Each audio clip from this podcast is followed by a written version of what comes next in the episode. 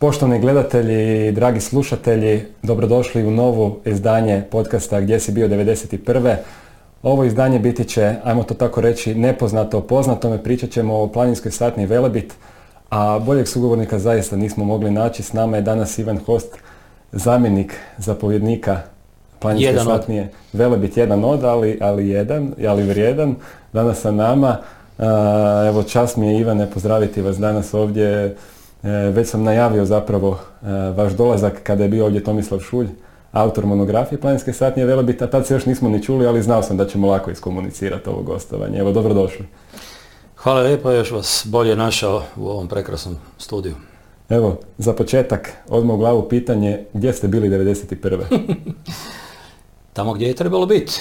Tamo gdje je većina domoljuba Hrvata pravih ovaj, bila bili su na ratištima, a mi smo se opredijelili da branimo ono što nam je srcu najdraže, odnosno ono gdje smo se osjećali u svom elementu, a to je Velebit. Puno puta sam ovaj, dobio po leđima od one milicije, jer sam pjevao tu pjesmu Ojti Vilo, Vilo Velebita. U to vrijeme još kao klinac nisam ni znao što to znači ali 91. 92. 93. 94. sam saznao što znači hrvatskom narodu ta velebna planina. E, vi ste zapravo bili alpinist sa već tada dosta dugo godina staža u e, gorskoj službi spašavanja. E, možda, možda neka ekspedicija prije kojom se najviše ponosite? Ne, ovaj, ja, nisam, ja nisam išao po ekspedicijama kao što su moji prijatelji išli. Ja sam ih ovu zadnju koja je bila 89.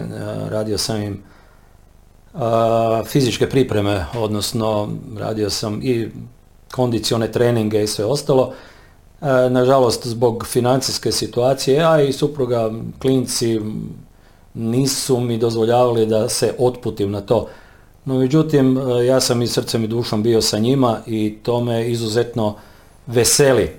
A moj najviši je vrh koji sam osvojio, to je bio Mont Blanc, ali i to e, kad se ide u visoka brda ne bi vjerovali, ali prilagodbe na hladnoću i na sve ostalo rade se kod nas, na Velebitu jer nigdje nećete naći, e, odnosno u ovoj okolici, odnosno blizu, tako ono što se kaže na kućnom pragu, uvjete koji vas dočekuju i u Himalaji. A kad su se dečki vratili, točno to se i onda i 91. kad smo otišli na Velebit i pokazalo kao točno. Kako je došlo uopće do toga 91. okupljanja uh, vas alpinista i speleologa u, u tu planinsku satnju pa, Velebit. Da. Jel vas neko nazvao i rekao, ej, skupljamo se ili kako je to izgledalo? E, srce i duša ove planinske satnije, odnosno onaj koji je bio, taj koji nas je okupio je pokojni gospodin Jerko Kirigin, kojeg se izuzetno e, sa radošću sjećam kao zapovjednika. A u ljeto kad je krenula, odnosno u proljeće kad je krenula ova, napad na Hrvatsku, još potiho rat, e, te balvan revolucija i ono od početka, e, znali smo da ne bu dobro i jednog dana smo se okupili u prostorijama Hrvatskog planinarskog saveza u Kozarčevoj. Skupilo se je nas jedno dvadesetak otprilike i Ere je rekao što ne možemo gledat, ne možemo čekat, gdje bi najkorisniji bili, možemo mi otići na Kupu, možemo otići u Slavoniju, ajmo mi otići tamo gdje smo najkompetentniji, kako bih ja rekao, gdje se osjećamo stvarno u, kao u svom vlastnom ono, mediju, a to su brda. I u jednom trenutku ajmo se organizirati kako ko bi preuzeo odgovornost za jednu, drugu, već smo polako sklapali imena i prezimena, odnosno imena ljudi koji bi um, bili kao u toj grupi alpinista, druga grupa je bila speleolozi. Nismo se mi odvajali, nismo bili dva svijeta, ali jednostavno alpinisti su um, se poznavali iz tog okruženja u brdima, po ekspedicijama, Speleolozi su isto tako znači, poznavali sami sebe u dušu i svoje frendove s kojima su odlazili u špilje, tako da nije bilo miješanja, niti bilo kakvih eventualno, ja bih rekao, amoziteta jedni prema drugima. Ali funkcionirali smo kao grupa fantastično. Tako da je e, gospodin e, Đuro Sekelj, Knor, je bio zadužen u biti da organizira i vodi na terenu grupu uh, speleologa, a ja sam bio u biti zadužen kao da vodim tu grupu alpinista. U biti bili smo negdje otprilike, ajde recimo 30 do 40 ljudi, a, u dvije grupe na dva položaja. Jedan je bio na Buljmi, naravno položaje smo organizirali kad smo došli, vidjeli kakav teren, što, gdje bi se moglo napraviti, tako da je jedna grupa bila na Ivinim vodicama, iznad Struga, iznad ovog Bunjevca, prema Svetom brdu, a druga grupa je bila na e, Buljmi, znači iznad Struga, odnosno pogled prema Lici. tu smo se organizirali, to je iznad, paza nam je bila u planarskom domu u Paklenici i veliku pomoć naravno u svojoj toj organizaciji, prenosu, naravno najviše išlo na kičmi, odnosno na leđima i ruksacima, ali pomoć prilikom organizacije same tih logora, bivaka na Ivinim vodicama i na Buljmi, domoroci, odnosno gospodin Ante Parić i Jole Ramić, koji su imali mule i mazge, mazgilje kako su oni to zvali, oni su nam opremu i svaki drugi dan u biti, osim nedjelje, nedjelja je bila svetak za njih i to je bio odmor, iako su već bili po, u podmakloj dobi, 70 i nešto godina, opremu su nam hranu i sve ono ostalo, jedan dan na Buljmu, drugi dan na Ivine vodice. I Stare grada. Uh, iz Starigrada nam je dolazila na konjima uh, opskrba do doma, a oni su onda od doma, prema položajima na Buljmu i Ivine vodice opremu. Ali Vratimo, ja bih rekao... Vratimo se malo samo još uh, korak unazad. Ajmo. Volio bih da se spomenemo jedne važne akcije u kojoj ste sudjelovali, a to je spašavanje zapravo hrvatskog življa iz Okay, u biti... Ličkog lovinačkog kraja. je. ta akcija iz rujna 91. Ako 27.9. 27. A zašto se sjećam toga? To je prvi rođendan mog sina. Luke koji, tortu nisam, odnosno sjeću nisam uspio ugasiti jer je, jer je ekipa došla i rekli, je, rekli su idemo na Velibit. Oprema je već bila spremna. Pozdravili se sa društvom, i otišao. Da, e, jedno tri ili četiri dana e, Maduna i, i još jedan zapovjednik e, policije iz Lovinca je tražio u biti tko bi mogao tu živalj koju su oni dopremili na Velebit, odnosno iznad Kneževića, iznad jednog sela, putem, cesta je bila do gore, ali dalje više prema morskoj strani bili su samo, odnosno bile su samo kozije staze koje su zarasle, koje nisu bile krčene, naravno možda 20 ili 30 godina nisu bile u uporabi, tako da su bile zarasle i oni jednostavno nisu mogli. A to su bili starci prvo stari, a drugo nepokretni ili teško, teško pokretni.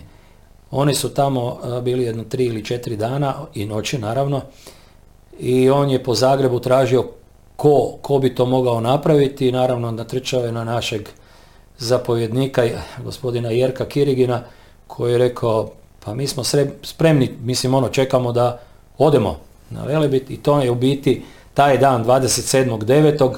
kad smo se u večernjim satima okupili u ovaj, e, ispred e, u Vukovarskoj autobus nas je pokupio tamo, skupili smo se i put e, Velebita, odnosno Starigrada, to je bila ono noć duga, kontrolne točke i to išli smo, znači nije se kroz liku moglo, nego smo išli preko Vratnika, pa magistralom preko Karlobaga do Starigrad e, Paklenice to je cijelu noć trajalo.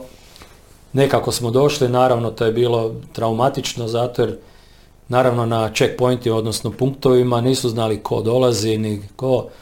To je bilo ono na nišanu, ali su lagano, vijest je išla da idu ovaj, gorski spašavatelji, odnosno planinari.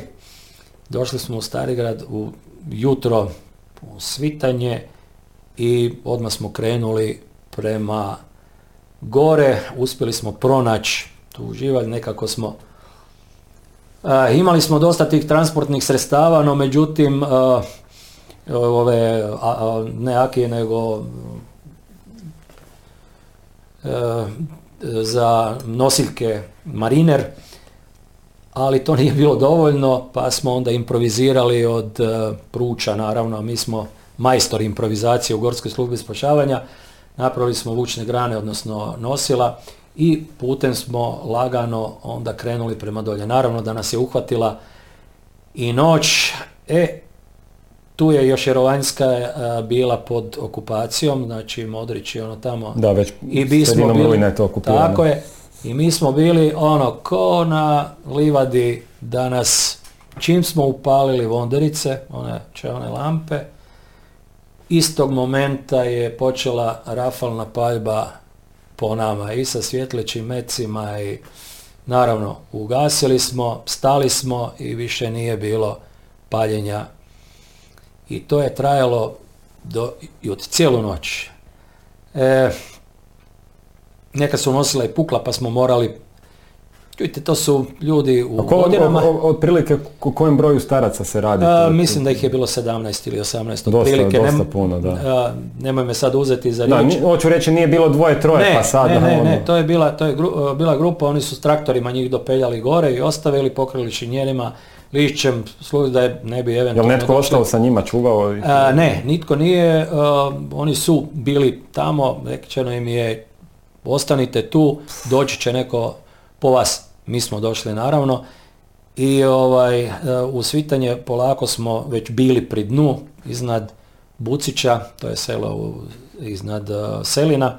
Došli smo tamo, je, tamo ih je čekala i rodbina, odnosno kćeri i sinovi u autobus, neki za Zagreb, neki za Rijeku. Naša misija je u tom trenutku bila gotova. To je prva akcija i za tu akciju smo dobili tjednik Arena više ne izlazi, naravno.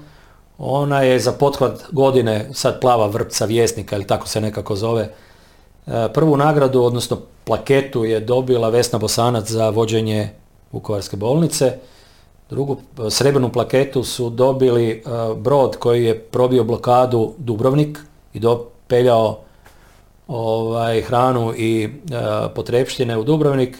Treća nagrada je evo bila za Hrvatsku gorsku službu spašavanja, odnosno pripadnike planinske satnije Velebit, što smo odradili tu akciju spašavanja e, žitelja Lovinačkog kraja, odnosno prilikom pada Lovinca Svetog Roka i Ričica su bili prebačeni na vrh Velebita, a onda smo ih mi ajde, recimo lagano spustili prema dolje. E, to je naša u gorskoj službi spašavanja, to je bila naša u biti svakodnevnica, tako da to nije bilo iznenađenje za nas, ali, je bila, ali je bila kad su počeli uh, pucati po nama, eto nije bilo nimalo ugodno. Da. Eto. I 27.9. u biti ja onda od tada kažem da sam išao u rat, iako smo mi, organizacija sve to skupa krenula je mi nismo mobilizirani, to odmah moram reći, znači mi smo dragovoljno u toj prvoj godini, odnosno prvi godinu i pol, odnosno dvije, dragovoljno otišli, a onda kad su nas demobilizirali, nešto je bilo u toj organizaciji, hirarhiji se skupa, onda su nas demobilizirali, to je trajalo 15-20 dana, mjesec u glave i onda su nas ponovo mobilizirali jer su shvatili da im u biti članovi E, planinske satnije Velebit koji su bili izuzetno iskusni gorski spašavatelji, odnosno planinari i spelolozi koji naravno se u tim ekstremnim uvjetima koji su bili, na, odnosno koji su inače na Velebitu zimi užasna hladnoća, vjetar, ljeti nesnosne e, vrućine, žege, jer tu šume nema, golet kamen, a, smo se znali kretat, e, čitati karte, odnosno snalaziti se u prostoru, e, mi nismo bili ratnici, znači mi nismo niti obučavani za vođenje ratnih djelovanja, ali da smo omogućili zapovjedništvima koje su bile, kojima smo bili počinjeni pod navodnicima sa izuzetno kvalitetnim kartama i čitanjem neprijateljskih položaja koji su se doslovce preko noći mijenjali. Znači mi smo bili od 0 do 24 sata na terenu. Recimo Obrovac, pogled na Obrovac, gdje su oni amfiteatri, iskopa glinice koji su bili idealni ovaj, uvjeti za skrivanje haubica i tenkova i svega ostalog, topničkog naoružanja. E, mi smo preko noći znali da više u tom rovu nije haubica, nego je da je preseljena tijekom noći. I to su već naši zapovjednici znali. Znači, svake večeri je išla, odnosno išle karte u zapovjedništvo, tako da to je bilo, e, što se male, manje znalo za nas u biti, mi smo bili neprimjetni za bilo što, to smo bili kvalitetniji u pružanju informacija zapovjedništvima da bi mogli raditi naravno i planirati operacije na, na, tom, na tom terenu. Jasno. Sad smo opet skočili malo već na 93. ali ajmo se vratiti opet na 91. Ovaj, 11. studenog prvi put idete zaista ono držati položaj na Velebitu. To je bilo ono baš odlazak na ratište. Na prvu crtu. Na prvu crtu. Vi dolazite tamo. Što vas je dočekalo? Dočekalo nas je užasno vrijeme. znači, to je prvo. Vjetar preko prevoja Buljme, to je bila ono katastrofa. Ali prije toga, prije toga su zapovjednik Vjerko Kirigin sa još dvoje, odnosno troje, išao biti izviditi gdje bi mi mogli, mi smo bili, organizirali se dolje što ćemo nositi, šatore, sve hrana i ono streljivo, naoružanje, oprema. On je otišao gore i Mario Bago, naš prijatelj, on je, kad smo došli, odnosno kad su došli na, na Buljmu, na Prevoj, ima tamo jedan izvor gdje na strugama gdje su oni naišli na tri dana staru srpsku politiku. Znači oni su tri dana prije toga bili na tom položaju.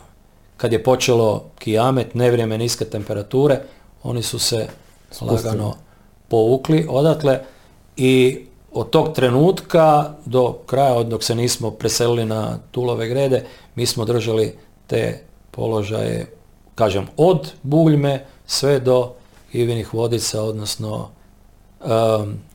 Solila i Struga. Mi smo radili naravno ovaj, na, od smatranja i praćanja neprijateljskih djelovanja, seljenja tih ovaj, njihovih, preseljenja njihovih položaja. Pratili smo, ucrtavali u karte i velim svako večer je išlo ili šifrirana poruka u Gospić, u zapovjedništvo, a kad su se, ovaj, kad je zapovjedništvo preseljeno u Seline, onda se spuštalo pisani trak položaja u zapovjedništvo, tamo je bio i pokojni Tigar, odnosno pokojni Tomljanović da. Gavran, a, tamo je bio i Norac. Znači, radili prije, smo, prije Gavrana. Prije, prije Gavrana je bio Norac, znači sve smo u biti radili smo, kažem, jednu izuzetno dobru stvar jer se e, u roku od 24 sata, odnosno nekoliko sati, točno se znalo što neprijatelj u biti radi, što planira, kolike su mu snage. Mi smo brojali kamione koje su izvozili Svetog Roka iz vojarne, brojali smo kamione ovaj, streljeva koje se izvozilo van. Točno smo znali koliko ljudi je na kom položaju, što rade, kada im dolazi opskrba sa hranom. A kad si već pitao, znači srpska politika tri dana stara i taj, uh, tu noć, to je takav kijamet bio, e, vjetar, uh, nemaš se gdje skloniti. Gdje ste znači, spavali? 50, 50 metara ispod samog prevoja bio je jedan suhozid u biti, to je, možda je bila čak i nasrečnica za stoku, za ovce. E, iza tog suhozida mi smo srušili nekoliko drva, nabacali preko toga, pokrili sa šatorskim krilima i pokušali se zaštititi od te bure i snijega. Ujutro je bilo više snijega unutra nego sa vanjske strane suhozida. E, shvatili smo da to neće biti baš idealno rješenje. Onda su naši dragi prijatelji speleolozi, naravno, e, špiljari, odnosno čišmiš kako god hoćeš. Špelići. Špelići, da. Oni su se razmilili tu, a i dobili smo informaciju od domaćina da gore na Buljmi postoje dvije poluspilje, odnosno pećine, u kojima su one za nevremena sklanjali stoku, tako da smo ih uspjeli pronaći i taj amfiteatar ispred te poluspilje to je bilo ono što se kaže idealno za jedno, ajde recimo 12 do 15 ljudi.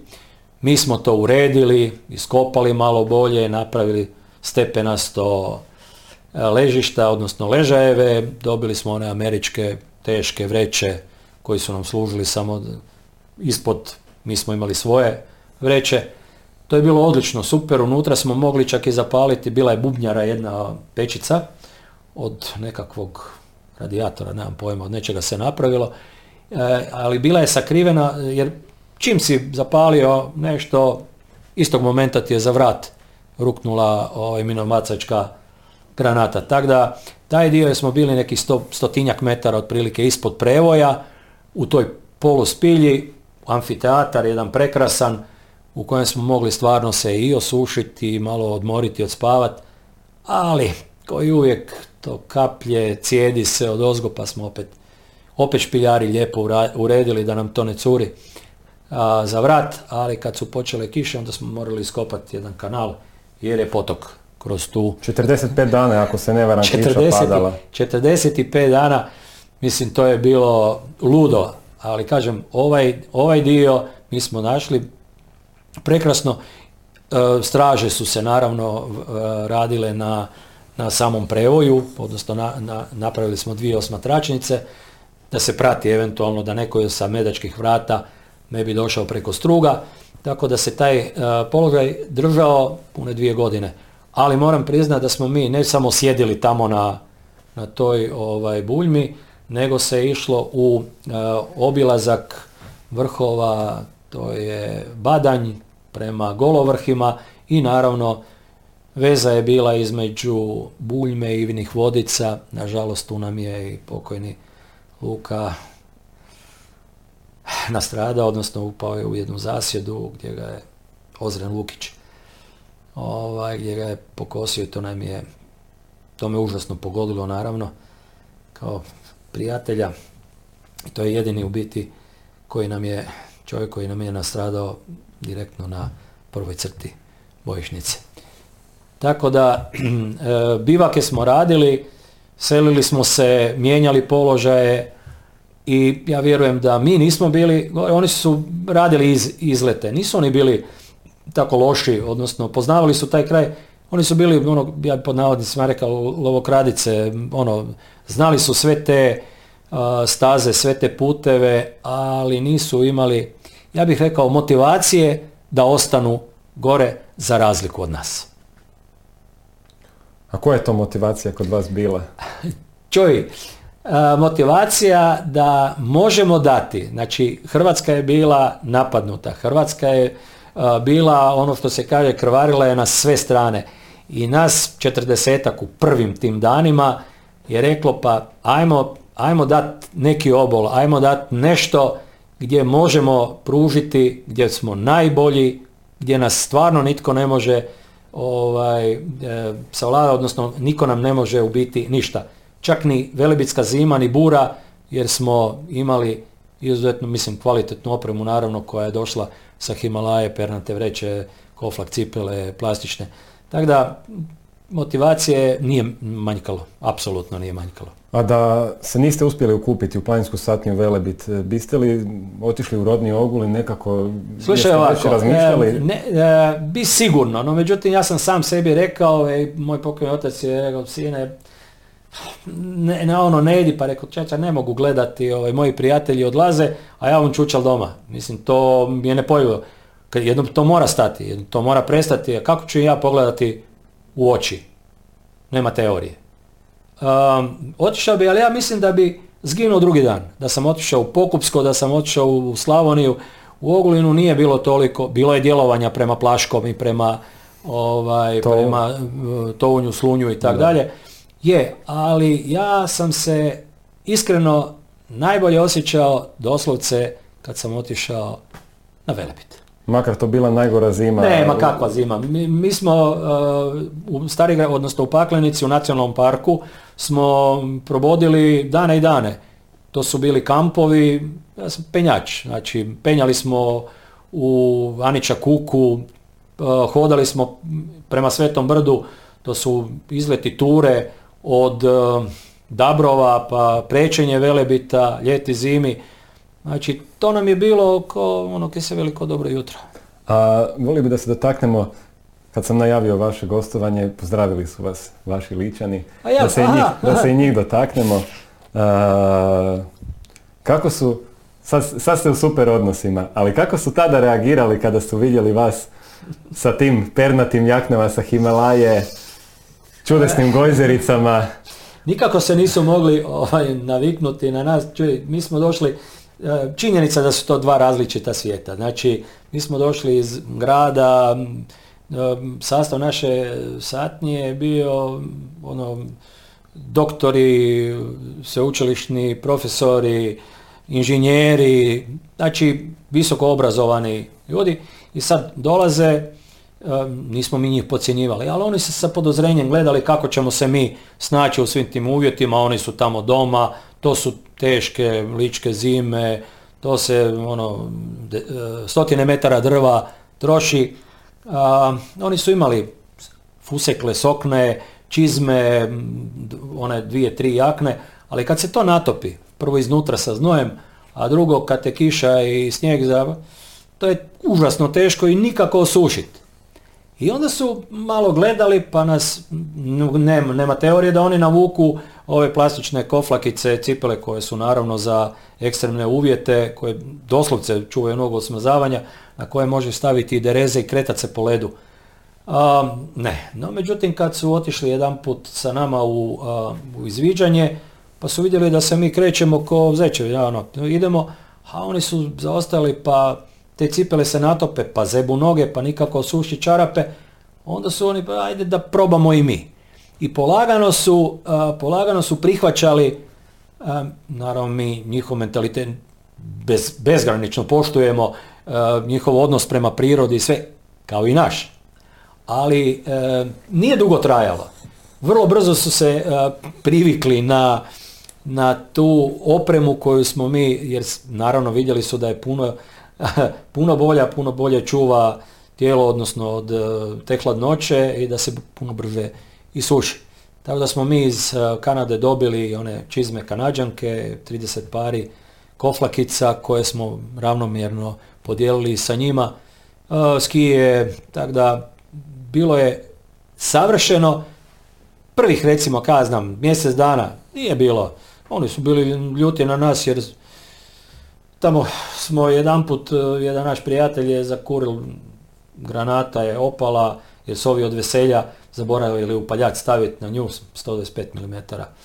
I doletila je tamo, mi smo je pronašli, sad on je topio taj trotil iznutra i naravno da se trotil zapal, a iznad toj pušnici je bilo jedno, a neću pretjerivati, ali jedno 30-40 kila, ako ne i više, mesa, pancete, šunkice, uh. kobasica i čuj kad se to diglo gore, to je holik sloj onog masnog čađe, one ulja smrdilo, on se je pokupil i otišao da su ga uhvatili, ja mislim da bi ga odrali kozece. I to je jedna od priča naših, ono, ali vrlo brzo su to zaboravili, ogulili sve to skupa. Možemo reći da je, da je između vas i njih zapravo bila odlična simbioza na kraju krajeva. Na- kada se na- vrhunska, vrhunska, ja ih jedino velim, a, mene je toliko pogodilo, oni su silom htjeli dolje, gleda svoju kuću, gleda roditelje koji su mu ubijeni, zapaljeni i ne može otići. I onda je bilo tih teških trenutaka kad čovjek sjedi sa mnom a, i promatra dolje, prati se skupa, da dva sata se ne pomakne, ne prozbori ni jedne jedine riječi, samo onaj tupi pogled prema dolje i ja vjerujem da mu se vrti u glavi samo kada ću, kada ću, kada ću. A, to je bilo teško. Znači to, jer oni su, ima- mi nismo nikoga u to vrijeme izgubili, ali oni su ostavili i a, imanja, i roditelje, i rod... To je bilo teško zagledati. To je jedino što me ono, s njima ući u kontakt, u razgovor, ali uvijek je to bilo, uvijek su se vraćali kad ćemo, kad ćemo natrag. Teško. Kada smo, kada smo kod domaćeg stanovništva, malo, malo ste natuknuli u uvodu Pariće i Ramiće, ali, Je. ali mislim da im trebamo posvetiti baš ovaj A, po- po- poseban jedan e, dio podcasta. a, ti ljudi su zapravo živjeli godinama tamo na Velebitu. Oni su rodili tamo. R- Rodili se tamo. Znači, to su selo- bili stari ljudi od 70-ak Da, godina. da, apsolutno. Znači, um, Ante i Grgica su, znači, domoroci. Tamo su rođeni, tamo su živjeli, sinovi čeri su dolje u Stari grad Paklenici, napravili kuću, imaju dalje se skupa, ali oni su dalje e, bili tamo, imali ovce, koze, imali su te mule i mazge, mazgilje, e, Jole Ramić sa svojom suprugom isto tako, znači svinje su hranili i oni su bili tamo, oni nisu, silazili su dolje u biti samo da bi opskrbu nekakvu si napravili, sa mazgiljem vratili to natrag. U biti naš kontakt sa njima je bio fantastičan. Bez njih, mislim stvarno, ne znam kako bi sve to skupa odradili. Kasnije su došle te jedinice konjske konjovolci koji su nam a, radili, ali u tih prvih godinu i pol, odnosno dvije godine skoro, oni su nam radili opskrbu. Bez ikakvih problema. Znači starac u 70 ali toliko vitalan, toliko a, nasmješen, te mazge su išle za njim, on je lagano ruke na leđa i u 5 sati ujutro, kad smo mi kretali zajedno sa njim, Grgica je lijepo na prozoru ovako četiri čokančica ili pet uh, loze i uh, žlica, odnosno med je bio, žlica, to smo je pomiješalo, kresnulo se i svaki smo dobili komadić uh, bravetine, odnosno žvačišju, nešto ko ko John od cipele, ali sa onim sokovima i vidjeti samo žilice ostanu na kraju. Ili slatko, a to je prešane smokve koje su isto tako u onim, to je bilo ne, ne, ponovljivo, evo ga. To nas je svaki put kad smo išli gore dočekalo, nije ona, ona je to pripremila, to nas je dočekalo, znali smo da nas čeka, presnuli smo svaki polozicu, žlicu meda i lagano.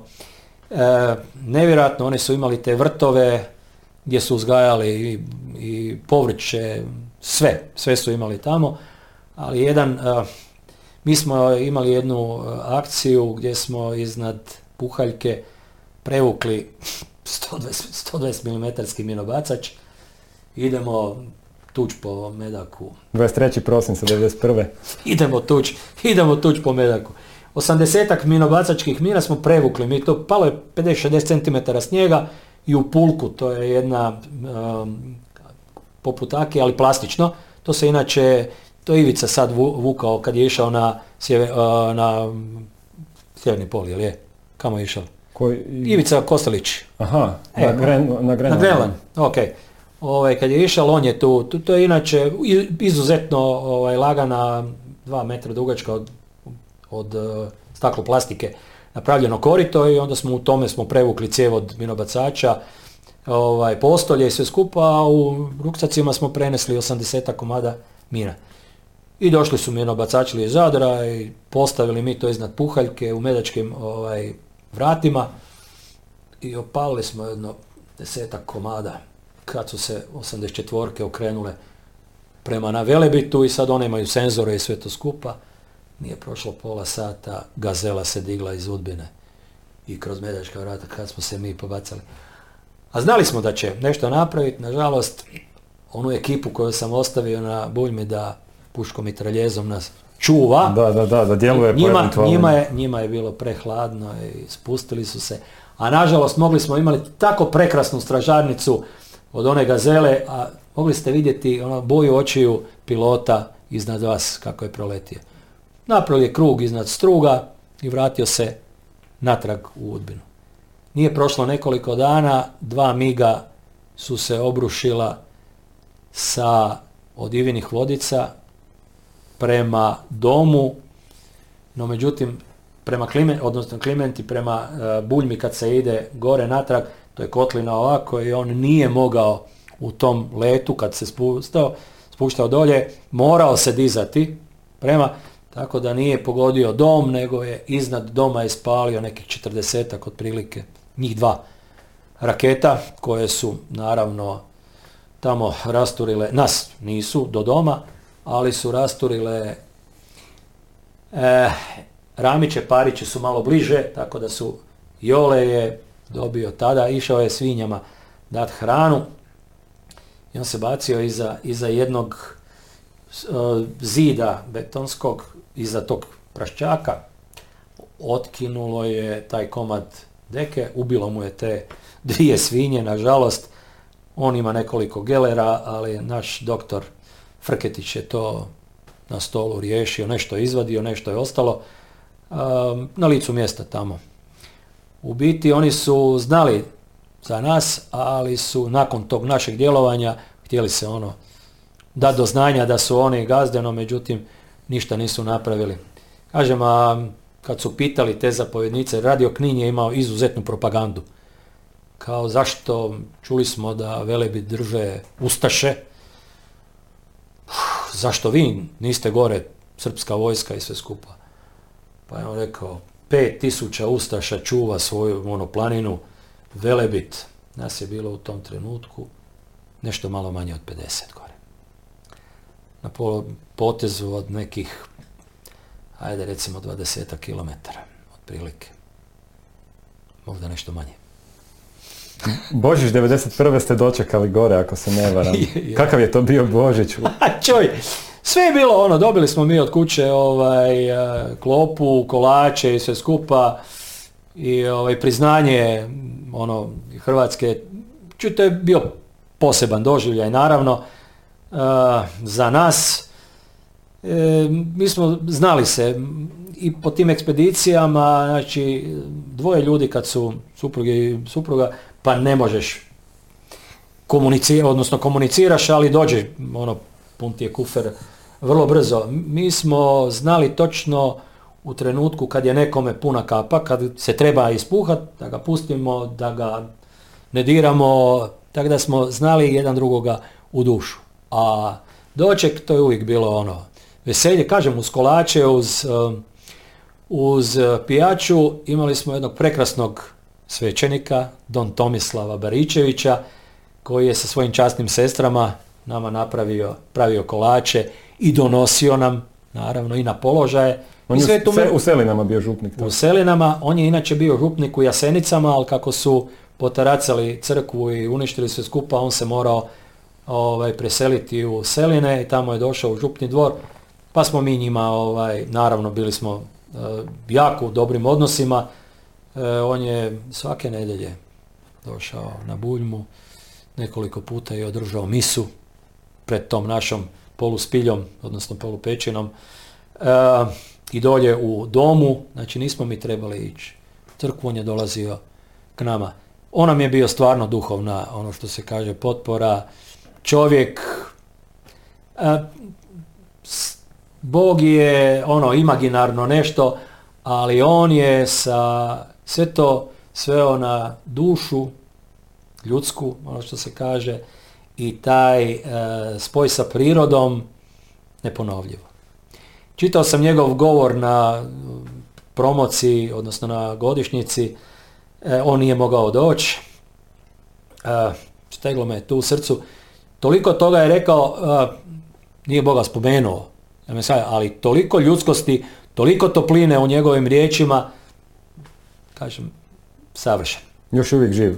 Je, je, on je, on je bio, on je bio čak i vojni, u vojnom ordinarijatu ili tako nekako sada gdje, ne znam, evo ga. zanima me kako je funkcionirao vaš život civilni u to vrijeme, vi ste zapravo smjene mjesec za mjesec imali. Uf, to bi trebao, to trebao pitat moju suprugu. Znači ja sam došao doma, o sebi govorim, ali vjerujem da je tako i drugi isto. Znači sam došao doma, znači smrdili sam ko deset smrdljivih, nisi imao higijene gore previše, mogao se oprati onako trp, ali došao sam doma, onda sam se trebao, i klinci su isto ono, tata došao i sad priviknut se na sve to skupo, novo, novo okruženje, i granate i sve ono ostalo, trgneš se. Da. I sad mi je trebalo recimo kaznam jedno 5, 6, 7 dana da se priviknem kao na civilni život, nazovimo to tako. Onda sam malo otišao k dečkima u firmu, pa onda sam malo um, svoje nešto radio i onda opet nakon tih desetak dana, opet sedam dana nisam bio svoj, ponovo priprema za odlazak na teren. A najgore mi je padalo, to moram reći, ovaj, sam bio zamjenik zapovjednika i vodio sam uh, grupe, autobus, znači, pa ti do Pelja, mislim nisu to djeca, 25, 6, 20 godina, mislim, jesu, ali kad ti roditelj do Pelja, nije on sad tovari stvari u autobusa, on ovako za rukav potegne, čuvaj mi ga, pazi na njega. Mislim, što u tom trenutku, to je toliki teret u biti na, na mojim leđima, ja ne znam kako sam se nosio sa tim, ali bilo mi užasno teško. Ja ne znam što mene čeka, da li ću se vratiti.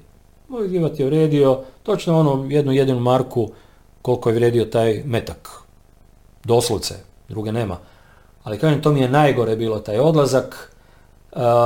I kad ti priđe, velim, mater, čača, kćer, sestra, ono, kaže, pazi mi na njega. ne znam, u, u, tom trenutku toliko, znaš, ono, grč u želucu, da pokušao sam to ne ovaj, ispoljavati, odnosno svoje emocije i mislim da sam dobro uspjevao u tome. Kažem, osim Ozrena Lukića, uh, svi su se živi vratili, sad koliko je to na psihu, onaj PTSP djelovao, svi oni mlađi su malo teže to podnosili, ali mi recimo ono malo stariji koji su hladne glave, doslovce hladne glave, išli, znali su što treba raditi, pripreme, to je bilo super odrađeno, jer smo znali da, se imamo, da nas neko čeka i da se imamo kamo vratiti, da, da nismo ono grlom u jagode sad, ajmo, um, juriš na neprijatelja ili ne znam kaj idemo im ovo ili ono raditi. Ipak je to, kažem, bilo puno zrelije i na takve je trebalo malo pripaziti, odnosno stat na loptu, povući ga, jer svi su oni htjeli, htjeli, naravno, koji svi mi, ali puno je lakše bilo nama, eto, starijima, zrelijima, koji su već imali, kažem, obitelj iza sebe. Uh, Dolazak zapravo proljeća 92. je na većini hrvatskih bojišta, ajmo to tako reći, donio neko mirnije vrijeme, na Velebitu to nije baš bilo e, nismo mi imali, mi, nismo mi imali mirno vrijeme, e, jer ko je držao Velebit u biti, odnosno ko je bio na vrhovima Velebita, imao je doslovce i sjever i jug na dlanu. I taj je mogao onda i organizirati, odnosno e, raditi te akcije koje jesu, pa i Maslenica i sve ostale akcije su u biti bile rađene na ime naših informacija o kretanju neprijatelja, odnosno njihovom rasporedu, o njihovoj gustoći, o položajima i to nas veseli u biti. Tu smo mi bili u biti najjači. To nije samo snimanje topografskih karata znači na topografskoj karti da kažemo tu je nego mi smo doslovce e, u e, zapovjedništva slali crteže. Znači suhozid je tu, tu je ta kuća, ovdje je haubica, e, izmjena, tu dolazi pinc u 3, 7, izlaze 4, 5 ljudi, donosi se, ne znam, dvije manjerke, klope. Sve smo to mi preko izuzetno kvalitetne optike gledali. U nekakvim skrivenim položajima. Apsolutno, mi smo imali, mi smo imali u biti izuzetno kvalitetne mogućnost da u dobrim, dobru poziciju uhvatimo, a nas druge strane ne mogu ovaj,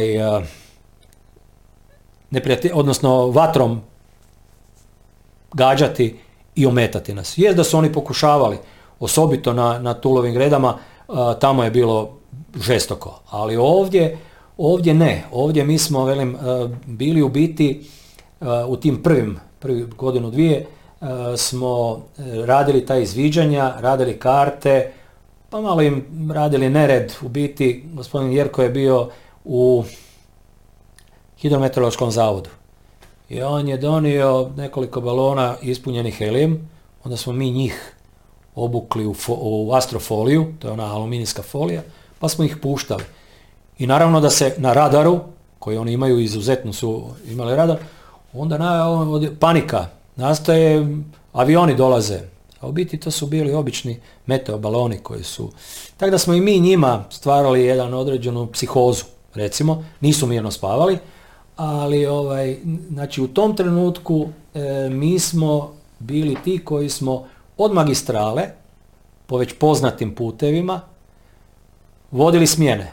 Znači kad je bila smjena na položajima, u biti mi smo grupe koje su dolazile u zamjenu vojsci na položajima, odveli gore i vratili tu grupu natrag na magistralu. E, noću se znalo, i to se obično radilo naravno noću, i to se bez svjetla, bez ičega, i to se, znali smo po dvije, tri grupe odvesti gore dolje. Čovječe, treba imati kondicije za tako nešto. A imali smo, pa kaj je 30 i, kaj zna čovjek kaj je sa 30 i kusur godina, ništa. Ali bilo je ono, dođu ljudi gradski, ono, Zadar, pa Split, pa Pula, pa Rijeka, Zagreb, koji su dolazili i onda na tovari, naravno, ruksak, to iznad njega, municija, kalašnjikov, sve skupa i onda polako odbaci dekicu, pa odbaci uh, dio opreme, pa ovo i na kraju dođe samo sa puškom i treljezom, odnosno sa kalašnjikovim. Onda ga pitaš, a di je? Nisam više mogao. A i oni su imali 20-30 godina, zato ja velim kondicija. Ma to, je, to je istina. Kažem, te, te smjene su nam bile u, u biti, ali dobro, nas je bilo ono što je na položaju, znači oni koji su bili recimo u civilizaciji, jer su se i grupe mijenjale po 600 od 8 ljudi su bili na položaju, dan, dva, tri, dolje, pa onda druga grupa gore. I oni koji su bili dolje, ti su onda radili vođenje. Vodili, da, radili vođenje. Ali velim, ovo, ovo naše osmatranje i e, izviđanje i crtanje karata, to je bilo stvarno...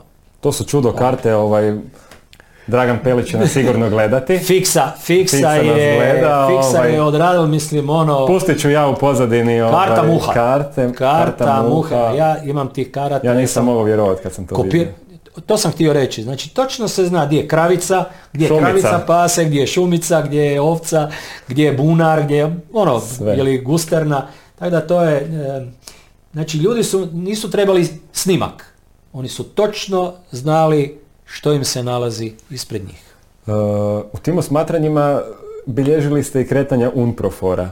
Joj, da. Malo bi se dotaknuo odnosa, odnosa sa, sa Unproforom koji je zapravo prema tim izvještajima koja ste između ostalog pisali i vi, da. dosta surađivao sa, sa Srbima. Naravno da jesu. Pa oni su uredno uh, razmjenjivali, izmenjivali gorivo i hranu i sve. Sve to brdo, dotaknuo bi se Svetog brda i onog našeg, uh, one naše zastave koje smo Barijaka na Jurijevo 24. četvrtog. Ovaj, sam sudjelovao u tome, nosio sam zastavu. Znači ja sam donio zastavu, a dečki su, Bančo i kompanija sa Ivinih vodica su odnesli uh, jarbol. Znači u tom trenutku kad smo zakopali jarbol, kad smo ga stavili sa kamenjem i uh, usidrili, onda je sve to brdo bilo više od uh, za nekih 3-4 metra. U biti, skoro 7 metara je bio taj, taj jarbol visine i Lijepi Varek. A moramo reći samo da e, znaju e, gledatelji da je Sveto Brdo ipak istaknuti vrh od Naravno, Vaganskog, na- naravno je jer je. Vajanski u unutrašnjosti, u središnjem dijelu Velebita, a Sveto Brdo vidiš ga iz, sa ovoga, od Zadra kad ide se, a i iz Like kad se ide, znači to je onaj stožac goli, znači golov, a, najmarkantnije u biti, tako da smo mi iz inata, to je bio inat, baš ono. Baš sam htio to pitati zašto. Zašto? E, iz inata. U, uh, dolje u Počljevu su, uh, bio je jedan, jedan ovako humak, malo već iznad pruge i tamo su zabili Srbi zastavu. I naravno da smo mi to gledali, gledali, gledali i šta ćemo mi, ma, hoćemo mi njima metnuti pušku isto tako i odlučimo se na sveto brdo staviti hrvatski stijeg. I dogovorili, uzeo ja zastavu i krenuli prema gore, dečki su otišli malo prije. Magluština, puhalo je ono, kijamet. I dođemo gore, naravno motorole i hrvatska himna, ide i Bančo, tu smo se nasmijali. I Bančo, on se nije odvajao od pučkog mitraljeza, a nema ga metar i 60, ma, to sam puno rekao. Žilav, sad sa 70 godina roni na 1400 metara. Ovaj, neponovljiv tip. I on, ono, Rafal jedan, krene drugi zašteka. A htjeli smo još jedan okrenut, ono, da se čuje u eteru, otpjevali smo hrvatsku himnu, naravno, i nakon nekoliko dana dolazi um- Umprofor da mi tu zastavu moramo maknuti, da mi, ovaj, jeli, a, radimo štetu, da to nije dobro, da se provociramo srpski živalj i tak dalje. Mi ju nismo skinuli, skinuli se oni. Znači Umprofor je To su Francuzi bili, ako se ne ne, ne, znam. Da, ne znam nije ni ko je, bitno. ali nije bitno. No, međutim, nije vrag nam dal mira. Opet smo mi nju otišli i opet smo je stavili. Tako da je to bilo ono, drž potegni. A, nisu izdržali, naravno da je to bilo maknuto, odnosno oni su najviše nama ne- nereda napravili na Tulovim gredama. Tamo je, nije trebalo toliko naših branitelja izginuti, odnosno vojske, koliko su nam oni napravili, e, jer oni su rekli tampon zona, vi se morate maknuti, mi se maknemo, Srbi unutra. Oni su njima radili što su htjeli. Srbi umproforu, u biti. Oni su bili tamo, oni ni- nisu smjeli zucnuti, evo, iskreno kažem. Znači, umprofor je nama napravio užasne probleme. Osobito, kažem, na onom ratištu Alan, eh, Tulove grede, Kraljišćina vrata, i, jer te pregovorni, mirni, bez pucanja i onda nam naprave ono nered, onda naš moj prijatelj Ogulinac iz VVR opere po Karinu, naravno da ih je poteracal tamo dosta, onda dan žalosti, pa onda idu, pokojni Tomljanović ide na ribanje u Zagreb, zašto je to napravio, onda smo rekli, čujte, oni su orkanom oprali Starigrad sa onim zvončićima, sreća pa nije niko poginuo, ali ima nekoliko slika gdje smo mi njih skupljali, ne daj Bože da netko naiđe na to. Tako da, kažem, ne bi, e, jako loše u biti mišljenje imam o plavcima koji su bili e, na tom, jer mi od njih nikakve koristi nismo imali, ali imali smo puno, puno štete. Na terenu, ja ne govorim o politici. Kužim, znači ono, kužim, ono na terenu što se To, to se i držimo. Uh, stratešku važnost Velebita, ko smo već spominjali, uh, shvatili su novi načelnik glavnog stožera Janko Bobetko i zapovjednik specijalne policije Mladen Markač. U ljeto 91. u 92. onda dolaze zato nove snage na Velebit, specijalci koje ste i vodili, što smo To- već natuknuli, ali bio je to na neki način, pokazalo se pogreška, ne znamo čija ili znamo. Neću se miješati u to. Nešto je bilo... Na neki način e, dolazi do, do demobilizacije planinske satnje Velebit. Točno, ovaj, jer došlo se sa bojišta, već su bile organizirane nardijske brigade i to je bilo obuke, došlo je i, i naoružanja i svega ostalog i sad u ljeto to je dobro.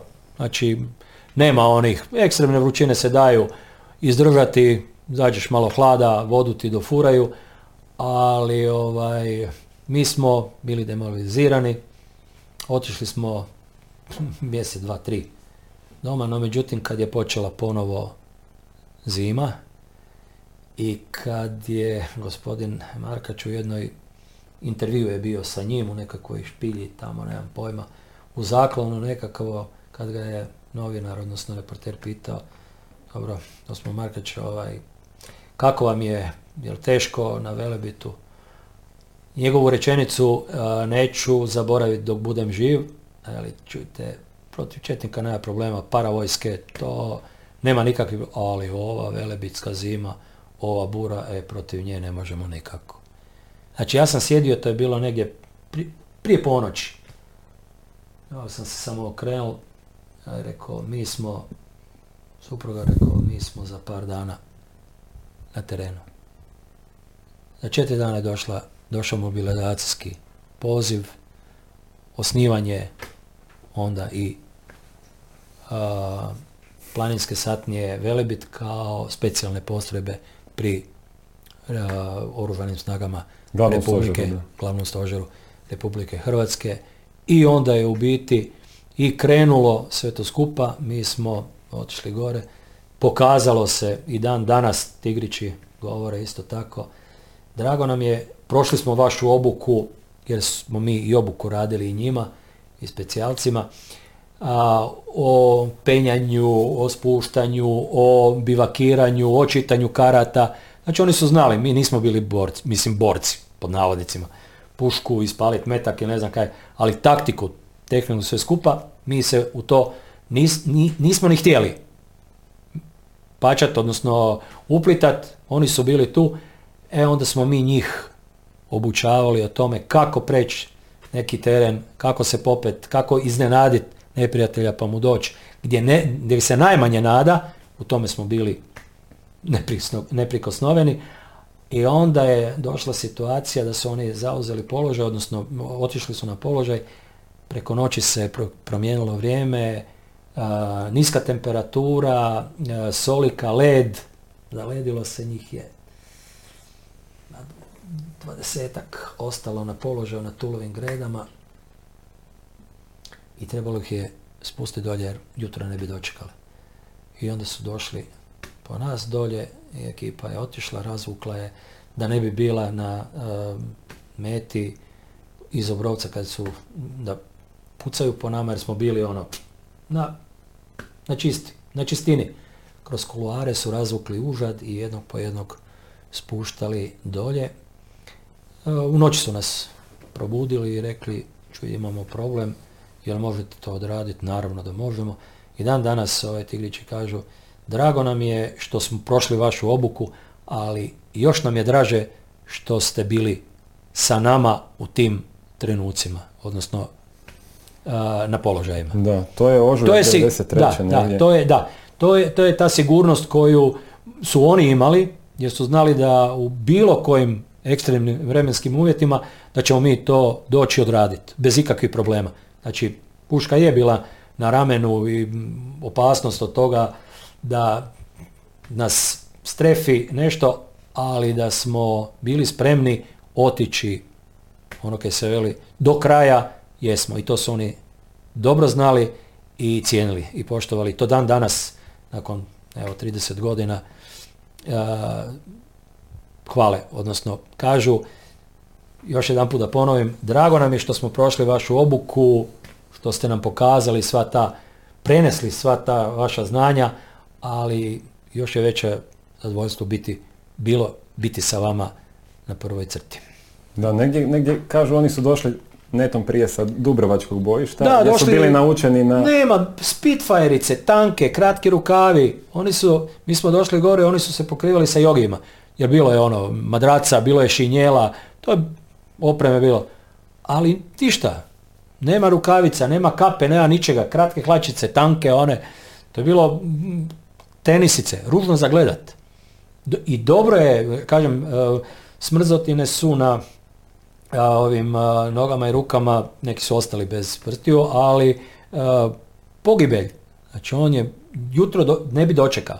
Znači to je, kažem, u trenutku se je vrijeme promijenilo. Ja sam sa ovim puhom otpeljal uh, to prije podne sa pokojnim biljkom sam otpeljal nekih 400-500 metara užadi i opreme gore na, na sedlo ispod tulovih greda i počeo je taj kijamet već počelo se mijenjati vrijeme ja Biljki rekao čuj Biljka ajmo se mi povući odavde jer do proljeća ćemo ostati ovdje. U biti tako je bilo, drugi dan je zapao snijeg, zaledilo se sve, mi ne bi, ne bi stigli uopće do dolje.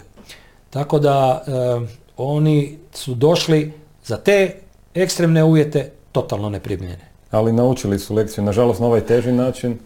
E, oni su se sada u biti pouzdali na nas i pitali su što treba, kako treba. Tu je glavnu ulogu... Da. Pardon. Da, da, sve ok. Tu je glavnu ulogu igrao zapravo Damir Tomljanović Gavran, s kojim ste jedno vrijeme usko surađivali. On je, on je nas toliko, toliko cijenio i toliko volio da je rekao, nikud se ne mičite. Nikud, hoću samo vaše izvješća na večer prije briefinga, odnosno onog koji su radili za, za sljedeći dan. Izuzetno nas je stvarno cijenio, ja cijenim tog čovjeka jer sam određeno vrijeme bio u zapovjedništvu tamo kod njega, odnosno usko surađivali. E, točno smo znali e, što, je, e, što me fasciniralo u biti kod njega. On i te zadatke koje su mu nametali da treba, naravno iz glavnog stožera, dok on nije provjerio situaciju kakva je, dok nije skupio sve informacije, a i od nas, da mu nacrtamo sve, da pratimo što se u kom trenutku dešava, nije puštao, odnosno nije išao u ono što se kaže u akciju, a da prije toga nije provjerio sve. Nažalost u takvoj jednoj provjeri, odnosno odlasku na teren je i nastradao, odnosno dobio snajperski metak. Nažalost, baš blizu tih tragičnih tulovih greda negdje. Ne, kraljičina vrata, odnosno malo, malo zapadnije od kraljičenih vrata, nekih 300-400 metara, jer um, 500 metara zračne linije od tulovih greda, 600, ajde recimo su je Alan, prevoj, kojeg su oni držali. Da. I oni su se tu i tamo znali izvući, a sa druge strane od Obrovca, odnosno od um, prezida, su sa minobacačima tukli po, po nama, naravno. E, I tamo je i onaj tank kojeg su sa osom sastali, provirio je iza jednog zavoja, kresno ga je Tigrić, ja mu skidam kapu, i ono, došla je i došli helikopter i pokupio, ne znam, neki zapovjednik je bio unutra. Nažalost nismo imali drugu osu, a i helikopter bi ostali tamo. Nismo imali dovoljno naoružanja, nažalost, da odradimo. Još tad, iako pričamo o već kasnijoj fazi. Da, ok. Ali jesmo, surađivali smo izuzetno dobro i sa, znači, sa zapovjedništvom u Gospiću dok je bilo, jer smo onda na golovrhe išli i tamo improviziranim ovaj, radiostanicom antena, lovi signal. Da, to su legendarne one slike. To je I, baš... I onda šifrarnik i tak dalje. Ali su prave informacije dolazile u, u zapovjedništvo u Gospić. Ali puno nam je lakše bilo kad se zapovjedništvo preselilo u Seline. Jasno, naravno. E. E, zapravo kada pričamo o 93. sad već kasno proljeće, ljeto, dosta se mijenja situacija oko planinske satnije Velebit, dolaze novaci, nema više one stare ekipe, E, dio ih odlazi. E, dolaze novi dečki koji ne, nisu baš alpinisti, tu je trebalo njih obučiti, paralelno je tu bila obuka specijalaca, paralelno je bilo i dalje izviđanje. Je, točno. Jako puno zadataka za jednu malu postrebu, možemo to tako reći. Ma dobro, mi smo u biti ovaj, navikli, ja sam malo prije toga, a i E, jako puno članova satnije su gorski spašavatelji i instruktori. Znači obuka za nove članove gorske službe je nama u krvi, odnosno za to smo prošli ovaj, ispite i znali smo. No međutim nismo znali koga dobivamo. I recimo nas je od 198 koliko nas je prošlo kroz planinsku satniju tih pet godina. E, njih smo dvadesetak, otprilike, ajde, neću sad griješiti dušu, ali smo vratili natrag. Znači, nisu, nisu zadovoljili. Smatrali smo da bi bili opasnost i za sebe, a i za ovaj, ekipu koja bi sa njima bila na terenu. Pa smo im lagano rekli da se vrate u ove mobilizacijske stožere, odnosno stožere pričuvnih brigada. Pri, pričuvnih brigada, njih jedno 16, 16, 18, to bi Rus najbolje mogao znati, ali otprilike oni su vraćeni natrag, svi oni su prolazili dvotjednu obuku, obuku od znači onog osnovnog kretanja u planinama, penjanja, spuštanja, izrada improviziranih ovaj, transportnih sredstava, e, orijentacija, a onda su ujedno imali, odnosno hodnje, gdje se vidjelo izuzetno teškom terenu. A, nismo ih htjeli voditi, mislim htjeli voditi u veliku paklenicu, nego to je bio kroz kanjon male paklenice koji je koji je ono, boli glava. Ali prolazili su... To su one ogromne komad, e, komade. Upravo tad. On je u, i u sušnom periodu teško prohodan, znači, a kad, krene, kad krenu bujice sa Velebita, onda je totalno neprohodan. Tako da te kaskade, glonče, kamene, one ogromne komadi stijena, gdje ti preći, gdje moraš stvarno penjati, otpenjavati i kretat se izuzetno, a uz kompletnu opremu. Mislim, nema to. E, doživljaj sa specijalcima. tu je bilo i, antiterorističke jedinice lučke. To su zapravo ono najbolje što su hrvatske e, snage imale. Dakle, i najobučenije. A opet, nešto im je falilo. Pa ovako... Što ste im vi mogli dati? Naravno. Ja sjećam se jedne situacije gdje su došli, u, bio sam na odmoru, pa su došli iz, znali smo se, pa su došli iz Lučkoga, E, tamo je bilo opreme, ono, ko u priči. Opreme, naravno te alpinističke, užadi, sajli, kolotura, spravica, razno raznih. Naravno da oni se nisu susretali s tim, odnosno nije još bilo obuke za to, pa su onda došli su trebali iz nekakvog bunara izvaditi nešto. I onda je bio tronužac koji inače se koristi za izvlačenje i ovaj, spuštanje u te bunare ili uske prolaze, šahtove i tako dalje. Onda su došli po mene pa su pitali, čuju one, jel bi samo, daj kratko ono, pokaže nam, naravno nisu mene uzimali da idem tamo jer je bojište bilo. Tako da sam ono odradio u tih sat, sat i pol vremena otprilike čisto da im ubrzani tečaj. Ubrzani tečaj. Oni su to cijenili nakon toga, mislim, kažem još jedan put, e, e, prihvatili su jer su znali da smo mi tu neprikosnoveni, da stvarno baratamo sa materijom, ali na terenu, ne u pričama. Ne u praksi, jasno. U praksi.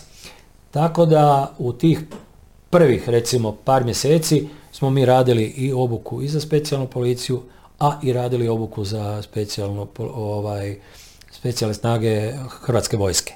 Znači to su bile i one... Termiti. I beretke i ne znam kaj.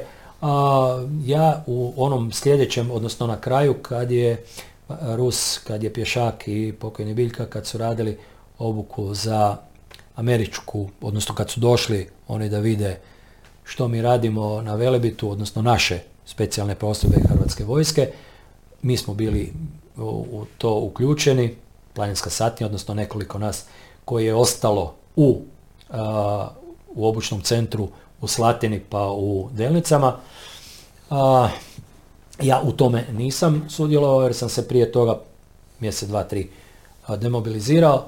Tako da e, sva ta naša iskustva koja jesu, prihvaćali su, kažem i sa dozom poštovanja, ono što bi se reklo, e, ta naša iskustva i znanje koje su oni upijali i shvatili su da je to u biti živo znači. Kažem, još jedan put ne ulazim u to taktičko-tehničke stvari koje su oni odrađivali na terenu, ali kako doći do toga kako preći nešto, kako se uspjet, kako i kad te uhvati ono što sada komandosi naravno naši prolaze, ali to je već druga priča. Onda o tome nitko nije znao gotovo ništa. Zato je, zato je dobro bilo da smo mi bili zajedno s njima na terenu. Mogu reći da čini mi se da je vrhunac toga svega bila ona pokazna vježba kada ste se spuštali na, na hotel Alan u Starigradu.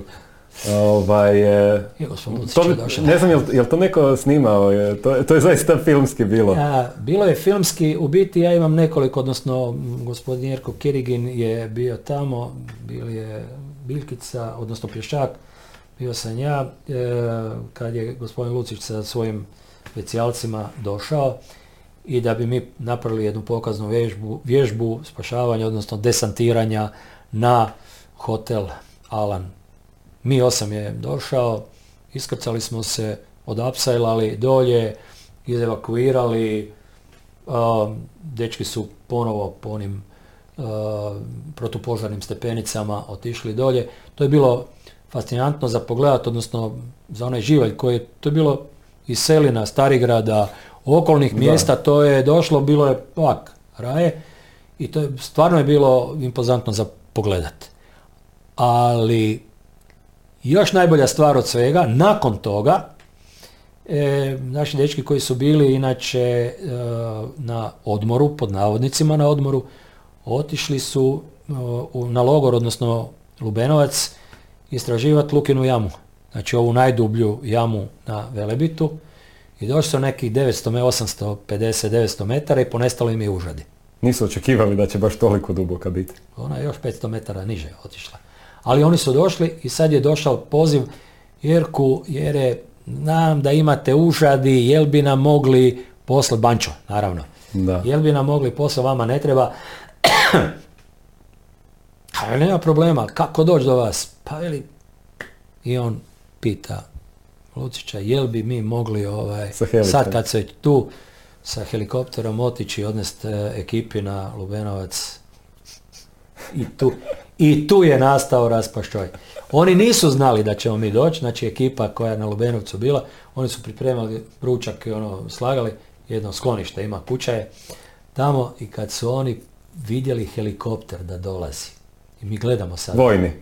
Naravno, ovo je ono šareni, onakav, to je bilo ovako, doslovce ono, ko rakova djeca, razbježali se i sad on napravi jedan krug i on traži u toj depresiji, u toj livadi, ono, ogromna trava, mekana, a, sleti i tek kad smo se mi pojavili na vratima, onda Banče i ekipa dole, srce nam je otkazalo, pa rekao, kaj Banče, da smo imali s čim pucat, pucali bi po vama. A rekao, čuj, evo donesli smo vam, rekao užad. Malo smo se pogostili tamo i to je, to je bilo fascinantno. Evo ga, nakon te vježbe, nakon pokazne vježbe tog desantiranja i spašavanja sa uh, hotela, sa krova hotela, odnosno ravne one ploče hotela Alan, im, nema, ne znam da li ko snimao, ali postoji recimo 15-20, možda i nešto više fotografija koje ne znam da li su... Vi ste bili na užetu ili? Ne, ja sam bio gore, na, na, na spustio sam se s helikoptera na, na ovome, na uh, krov, krov, i onda se apselalo, odnosno pratilo se dečke, uh, mi smo postavili štandove i uradili to da se dečke mogu odapselati dolje. Nevjerojatno mi je zapravo, to je, to je sedmi kolovoz uh, 93. godine, uh, a vi već idućeg dana, osmog kolovoza, dakle tu imamo Znači, ekspedicija istražuje uh, Lukinu jamu, vi pokazna vježba. Vi već 8. kolova zapišete o granatama na masleničko ždrilo, uh, rokanje, znači mi velebit, cijeli jedan kozmos, znači ovi istražuju Lukinu jamu, vi pokazna vježba, drugi dan ovi rokaju. Da, mi smo u biti, uh, nikad nismo imali mira od tog Karina, znači od s one druge strane. Oni su tamo imali, ne znam kako se to zove, bitnica, ne, ali i uh, topnički arsenal, ono kaj se veli od 120 mm. Uh, I imali smo puno neugodnosti, u biti nikad nismo znali nismo, nismo znali što nas čeka, odnosno kada, ćemo, kada će oni isprovocirati. tako da nije to bilo jednostavno. Moram priznati, mi jesmo i održavali vježbe i pokušali smo mi kao članovi satnije e, ne doživljavati sve to skupa da nam to bude teret. Znači mi jesmo odrađivali to, ali s nekakvim, bili smo puno opušteniji nego vojska, odnosno e, ratni zapovjednici i sve ono što je bilo na terenu. I možda je i to e, djelovalo na nas da nismo otišli, znači ono, vrlo malo je nas e, osjećalo posljedice ovaj, ratnih djelovanja. Iako smo bili, kažem još jedan put, mi nismo direktno bili u ratnim operacijama, ali da smo dobili po glavi, jesmo. Znači, Nažalost uvijek tu na, na um dolazi Ozren Lukić. Luka po kojem je na kraju krajeva Lukin da, da, da, da, i, da, da, zato, zato je, zato je. On je, velim, nastradao nažalost između Ivinih vodica i, da, da, malo, babin, ispod Babinog vrha. Mhm. Tamo. Bilo je nekoliko dana magle, ono kilavo vrijeme i oni su se dogovorili, tamo je bilo još nekoliko rupa koje je trebalo obilježiti samo prije odlaska na smjenu i ovaj, došli na ono, proplanak, staza ovako, čistina i Rafal ga je, nažalost, Ovi su znali da će naići neko... A mi smo išli tu da oni se nisu, znači došli, samo su se izvukli sa Bunjevca od Ozgo, tamo su, znali smo otprilike jer oni su i mine postavili pa smo mi to poskidali, maknuli jer smo išli sa ove strane, tako da nisu oni prešli na vrh sam na tu kosu koja ide po grebenu uh ovaj, između Ivinih vodica prema Buljmi, nego su samo se velim digli iznad Bunjevca i nažalost Nažalost, da. da. Luka Jeste vi bili tada na smjeni ili niste ne, bili? Da, ne, nisam bio, ja sam bio doma. Da. Drugi ili treći dan Knor mi je javio došao sam oni kad su ga snesli po onom starom običaju na konju, a, cvijećem smo ga okitili i spustili dolje. Da. Počiva u miru. Počiva u miru. Je. E, volio bi da se sada dotaknemo, malo sam izvojio neke fotografice, da ih pogledamo i prokomentiramo. Aha. Ova, ova tu je meni najbolja, to mi je ono, evo, ne znam, luda fotka. Je, ono iza, iza nas, odnosno iza nas trojice, ja sam ovaj u sredini sa SSG snajperom, nije da sam ja htio gađati divlje svinje, nego mi je bio, nisam mogao nositi onaj teleskop jer je trebao dečkima da promatraju položaje, pa onda preko snajpera sam, preko okulara sam ovaj, morao očitati neke točke. Ali ovo je bio povratak, znači ovo je greben Buljme, ovo iza nas je, su struge, znači ono tamo desno, onaj ulazak je Medačka vrata, a ovo lijevo je Malovan. Tako da bili smo na obilasku prema Golovrhima, to je nekih, ajde recimo, 4,5 sata tamo, 4,5 5 sati natrag. Što skijanje, što hodanje na skijama? da, e, na golovrke smo se penjali, a sa njih smo se tak lijepo proskijali. Jer je, ima jedno kilometar i pol, dva, otprilike laganog uspona, ali onda niz padinu kad smo odradili izviđanje, proskijali smo se, baš je bilo lijepo. Iduća fotkica, ova je isto, ova je isto svjetska. A, je, to je, evo ga, ovaj sa šeširom je deda. Ne znam ko je onaj tamo drugi. Teško je sada nakon 30 godina prepoznati ovaj face, ali dedu ne možeš fulat nikako. To je sa tim teleskopom promatranje položaja, to je bila jedna odlična vidljica jer zašto? Iza je stijena i s desne s lijeve strane nema ne možete odozdote, jednostavno ne možete proaktati, odnosno ne možete primijetiti da si u prostoru. I tu smo često bili, u biti, s druge strane je bio šator, ovaj gore je, pokojni nažalost prije par mjeseci umro Mario Bago, onaj gore sa dalekozorom. Sa Maramom. E, i sa Maramom. A vi, vi ste ovaj tu mladić sa bradom. Da. Mladić. I što, što, što, što dole, dolje deda pokazuje? E, ovako, deda pokazuje, e, tamo su bile raspoređene četiri ili pet uh, ovih uh, tenkova, što, ali najviše su one SE-80 84 koje su imale te senzore koje su mogle pratiti u biti kretanje i onda smo se fokusirali na njih da ih lociramo u, u prostoru. I kasnije bilježili? Naravno, naravno, naravno. E, Ko je tu zadužen za šta? Ima svako neko zaduženje ili ste jednostavno došli promatrati? Ne, došli smo promatrati, onda čuj, ovo je dva, četiri, šest, nas je bilo jedno šest ili, ili sedam da. tu i naravno da je Osman pari očiju puno više vidi, primijeti nego da samo jedan. Jer gledanje kroz ovaj teleskop nakon par minuta zamara, užasno zamara, počne glava bolit i ne možeš više pratiti.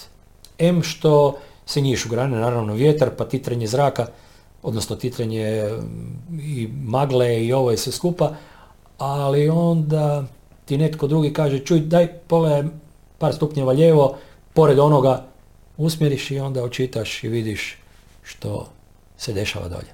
Ok, kužim da ste opremu, ono, rekli ste na početku, imali svoju i, ovaj, i, i, donacije su tu bile je o donacijama bi mogao reći i to našim prijateljima iz Kanade koji su 70. godina morali iz Hrvatske otići zbog proljeća i svih ostalih. Oni su nam jako puno pomogli, oni su nas u biti održali sa tom opremom koju su, mi smo specificirali, znači što nam treba. Čarape, majice, gaće, cipele, hlače, vestoni, jakne, Znači sve je bilo specificirano. To je bilo poslano tamo, oni su skupili lovu, kupili. Ah, opet kažem, naš pokojni Ve, eh, Veljko Šarinić, a on je imao kombi, onaj VV, i on je u, nije to došlo u Hrvatsku, u, Hrvatsku, u glavni stožer ili u ova skladišta. U Austriji smo išli po to, utovarilo se u kombi i došlo je direktno k nama na Velipit. Ja moram reći jednu, sad ja bi to rekao anegdota, za mene to bila anegdota, da smo tražili cipele. Jer ove, ove vojne po ovom kamenjaru za 15 dana one više neuporabljive. Raspadnu se. Zderi, John. Onda smo tražili prave cipele planarske sa vibramom. Onda smo došli u glavni stožer tamo u, i tražili tog ko je zadužen bio za opremu, onda je on iz ladice izvadil nekakve cipelice, jer je pogledal, ja sam pogledal, ja sam rekao ovako, jel, je smijem komentirati, komentiraj, komentiraj Ivane. Eh, rekao, znate kaj, ovo vi stavite na noge i kad budete sa Jelačić placa išli u katedralu na misu u nedjelju, dobro pratite vremensku prognozu, jer bi vam noge, ako pode padala kiša, noge bi vam mogle biti mokre. To je bio moj komentar. Pokupili smo se i otišli. To su nam bile ponuđenje. Ja znam, možda nije bilo mogućnosti drugih, možda je to bilo ovo ili ono, ne ulazim u to, ali oprema, znači od optike, od ovih teleskopa, od opreme za nas, znači za zimu, za ljeto, a to je sve bila donacija od naših dragih prijatelja iz iseljene Hrvatske. Iseljene Hrvatske. Ja i dan danas imam te kanađanke, to su one buce koje nisu bile za hodanje, ali stajat u njima to je bilo vruća noga, iznad nule, nema teorije da se kuhati noga. Znači ono se skupa. Ovako debeli John, uh, filc s strane, ona mucice zgornje, stajat u njima možda danima. MK neće promočit, MK čuva toplinu noge. Idemo na iduću fotkicu. E, pa to je, to je uh, bivak ispod uh, Malovana. Znači, evo ga, tu je Bago, Šepavi, e, ovaj desni čupavi sam Vi ste se baš probudili tamo negdje. Ne, nisam, ne znam od kud sam došao, su me zvali da, da se poslikamo. Da je potkica. je, to je bio šator, to je i otprilike do vrha i s one druge strane je bilo nekih 15 minuta otprilike hoda. E, ugodna atmosfera pod jednim, to je Bukova šuma, znači sunca, ništa, zaštićeni od bure, zato je mogao ovaj šator uh, biti, biti tu. Znači ljeti ste zapravo bili dobro sklonjeni od tih da, Da, je super. Jer smo pronalazili, u biti to su livade za ispašu bile uh, onima koji su dovodili stoku na Velebit, na ispašu, znači to su suhodidi, a tu je bilo i stanova. Znači one uh, kuće od kamena, naravno koje bez krova su bile, ovaj, jer to je otišlo, bile su isto tako kamenim pločama pokrivene, ali su dobro, dobro su bile, uh, u biti oni su znali otkud bura puše i kako uh, se zaštititi od tih nanose smetova, a mi smo ih pratili, odnosno nismo bili daleko od njih ili smo čak i obnavljali to i useljavali se pod navodnicima u njihove, ali oni su bili recimo, da. stanove, ali oni su bili u tim livadama, u tim depresijama, vrtačama, a nama je, išli smo tamo da nam bude što bliže položaj za vidilice, odnosno izviđanje. Uh, iduća fotkica, to smo se spomenuli bili. je, evo ga. Sveto brdo. Sveto brdo, došli smo uh, pet ili šesti dan ovaj, u obilazak, bili smo iznad Svetog Roka, smo osmatrali i onda smo došli ovaj, pogledat u kakvom je stanju. Um, prvi put kad su nas skinuli, onda drugi put bura ga je, ono, rastufala ga je. Um, onda nismo mogli ovaj, takvog uh, držati, onda smo ga zamijenili. Dva puta smo mijenjali, inače uh, prekrasno. To je nepo, neopisivi neponovljiv doživljaj, moram priznat. Kad smo ga metnuli gore, evo vam. Ludo, ludo, po, na, najviši vrh je, Je, točno. Uh, oh, tu, je ne, tu ste nešto namrgođeni. Au, bila je, bila je Zemlja Šeparović pored mene, skutili smo se u biti, to je bio briefing. A, tu je, čini mi se, jer ovo je pokojni Šarinić Veljko, desno ovaj što se nagnuo, Šeparović je pored mene, u biti tu je bio briefing e, što treba za sljedeći dan, a tamo smo došli, još se nismo ni rekuperali ono što se kaže, ušli smo u bivak unutra, vidiš da je i mrak, mrak je padao. Da, mračina je. Tako da, je.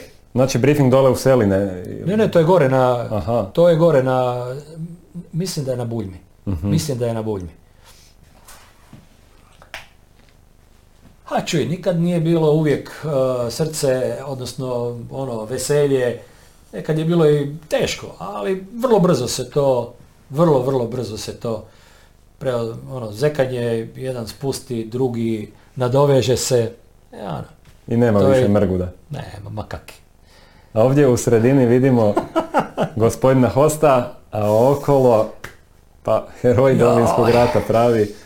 Jesu, ponosim se, ponosim se velim što sam bio dio, toga e, više, nego, više nego išta. Moram priznat, e, nisam ja, kažem još jedan put, nešto ekstra radio, e, ali biti dio te prekrasne, divne, samo pogledaš lica. Samo pogledaš imena, ne treba ti više ništa. Ništa ti ne treba reći. To je u selinama ispred zapovjedništva, a onaj tamo lijevi u čošku je moj ogolinac, zapovjednik e, topničke bitnice. U Tigrovima? On je malo, on je malo radio nereda kad je trebalo da im se stane na žulj ili da ih se upozori da ne... Zbog njega je Gavran dobivao po prstima. u, ispali je nekoliko. A Gavran, e, uvijek taj neki smješak pritaje. Ne, on, on je bio, nikad ja njega, ali je bio žestok kad se na, ja bih rekao, izuzetno je cijenio svakog pona osob. I nije dao, osobito nije dao na vojnika. Znači oni su bili na terenu gore i onda se spusti dolje, bila je prohibicija alkoholom, znači nema alkohola. No, međutim uvijek se našla je dobro, slupali auto ili ne znam kaj, desilo se. Nikad nije dao. Nemojte, dobivao je isto tako. Morao je doći u Zagreb zbog, zbog ovoga ili onoga, ali on je bio ispred svih. Nemojte mi dirat vojsku. Nemojte mi. To, I to je njegov, ja ga pamtim kao dječarac, ono kaj se veli. Da. ali svi oko njega toliko su ga cijenili i poštovali da to riječima ne možeš, ne možeš opisati. Vidimo tu na fotkici dolje ljevo čuči. Je, gospodin Jerko Kirigin, da smo bili baš u stožeru na, na, jednoj, na jednom sastanku. Ovaj, i ono, ajmo, ajmo se, ajde da ovjekovječimo taj, to su sve bili ono, ili logistika, ili zapovjednici, do zapovjednici, ovaj, a ovaj uh, ga, pokojnom Gavranu, znači ovaj iza njega i ovaj dolje što čuči i onaj tamo e, iza Čelavog, to su mu bila tri u biti, ja bih rekao desne ruke i onaj lijevi pored mog ogulinca, pardon, četvero, da. Da, To su mu bili, Katuša, da. A, kad, kad pričamo o Jerku Kiriginu, e, bavim se domovinskim ratom, stvarno dosta dugo istražujem, ali e, takav respekt prema jednom vojniku od strane drugih e, pa evo možda će najbolje biti upotrijebiti riječi gospodina Klabota e, zapovjednika Lučkog svojedobno koji je rekao da bolju osobu nije upoznao u životu. Potpuno bi se složio s njim. Potpuno bi se složio s njim. Ja Jerka znam i nisam bio sa njim u ekspedicijama, znači kao Šepavi, Bago i um, ostala ekipa, ali se znamo iz tih penjačkih krugova, odnosno iz, u Gorskoj službi spašavanja. Tu smo se našli, uh, stanovao je na Čenomercu, kod njega se znači dolazilo bez pozivnice, znalo se za Božić, dan prije Božića da se dođe njemu. Neko je donio kolač, neko je donio bocu ovoga. Tamo je bilo po 40-ak, 50 ljudi. Znači, k njemu se je dolazilo, to se je znalo. Pozivnica ti nije trebala, ali se znalo ko dolazi. Ko dolazi tamo. Toliko topao, toliko e, prekrasan, mislim, e, usporedio bi ga sa, sa Gavranom, no međutim, on je na onu ljudsku drugu stranu otišao e, jer kad nas je skupljao, on je točno znao s kim može na kom segmentu u satni računati, odnosno komu može najviše dati u pojedinom trenutku. I pokazale su se procjene točne. Točno. Je. To je to. Legenda. Vidimo tu i Mirka Norca ima... On je, on je zapravo... on je došao, on je predao u biti Gavranu. Ovaj, da, Gavranu to je bila smjena otprilike ovaj, Sektor. sektora. Idemo dalje. Evo smo se spomenuli bili. e, tu smo radili, tu smo radili nered. nereda. tu smo radili nered i toga se cvjeđa, tak smo se smijali jer je, kažem još jedan put radio Knin je ovaj, propagandu imao žestoku. Mislim od uh, pjesama do izvještaja, ono, i onda veli, odjedanput veli, nekakve bespilotne letjelice, ovaj, Ustaše sa Velebita. Sve mirci na strani so, Ustaša. Ono, ludo, ludo. Ko mi je uopće palo na pamet? To? Njemu, Jerku. Jerku veli, ma, moramo im nešto napraviti, pa što, kako.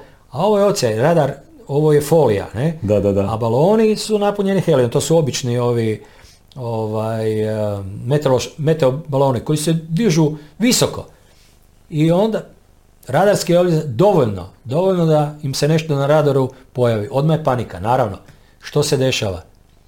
Tada smo, velim, te smicalice u biti znali nekoliko puta napraviti, čisto da ih malo, da se ne uljuljkaju, da su oni gazde, nego da i mi imamo konja za utrku. A, e, evo, to ti je to. To je Lukina jama. To je Lukina jama, to je sletanje na Lubenovac. I ovaj... Da. Evo od- odmah do, do, do, do, do generala Josipa Lucića Je. ste vi. Je. Ovaj tu je Ni- Nikola Županić. A, evo i Rus odmah. Je, pored. Rus je, Jere desno, uh, i Gavran je iza, evo ga desno tu, crni, iza, Evo, da, da, da. Odmah kraj, kraj Jerka. je, je, kažem još jedan put, baš je bilo, Ludo. baš je bilo lijepo, baš je bilo lijepo.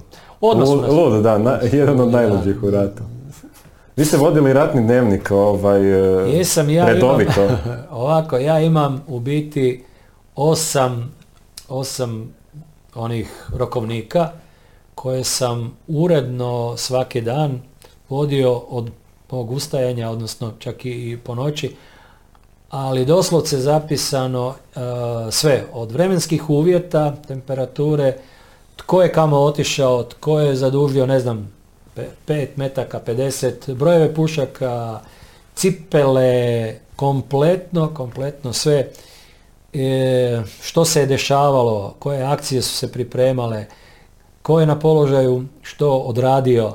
Tako da evo moram priznati da ova monografija desno od mene što stoji ovdje je pomogla, u biti pomogla je Tomislavu da Odnosno, ratni dnevnik je pomogao da nastavi. da, da, onda je, ali to su, nat, mislim, za njega su to natuknice, ali onda je on mogao uh, Širu onda sliku stvarati. širu sliku stvarat, on je tih osam komada skopirao i meni danas, ma, uh, vrlo teško se nekih detalja ovaj, sjetiti. Osobito, to je rekla odnosno priča.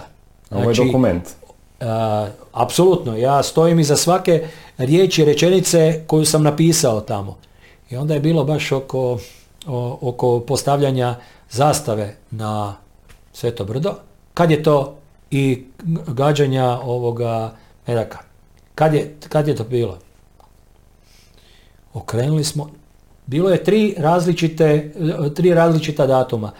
Rekao, dečki, nemoguće, ovo je taj datum, ovo je taj datum i datum idu, znači dani idu, to je ponedjeljak, utorak, srijeda, nije umitnuta stranica, nije istrgana stranica. Ali to je ludo u takvim uvjetima gdje trebaš pisati izvješća i, i, i biti tamo i sve i još pisati Ne- nekako, dnevnik. To je ono. mislim, e, ja inače volim voditi eviden, odnosno voditi evidenciju. Čisto da upišem, čak i sa- sada dok e, dežuram recimo na helikopterima u, i prilikom akcija spašavanja. Znači, ti, te sitnice, ti minute, e, ne sa, sat, minuta, e, u, u nekim trenucima ti može toliko znači da li si ti došao tada ili 10 minuta kasnije. Ako to nije evidentirano, neko ti može reći, čuj da si došao prije, a možda bi drugačije bilo, možda bi, ne znam, čovjek ne spaša, nego možda bi rehabilitacija njegove ozljede bila drugačija. Kod mene je točno, kad su zapalili motore, kad smo poletjeli, kad smo ugledali unesrećene, kad smo sletjeli, kad se spustilo uže, svi to kod mene znaju, ako sam ja recimo u helikopteru ili u akciji spašavanja, da se točno od poziva do predaje unesrećenog u kola hitne pomoći evidentira svaka minuta.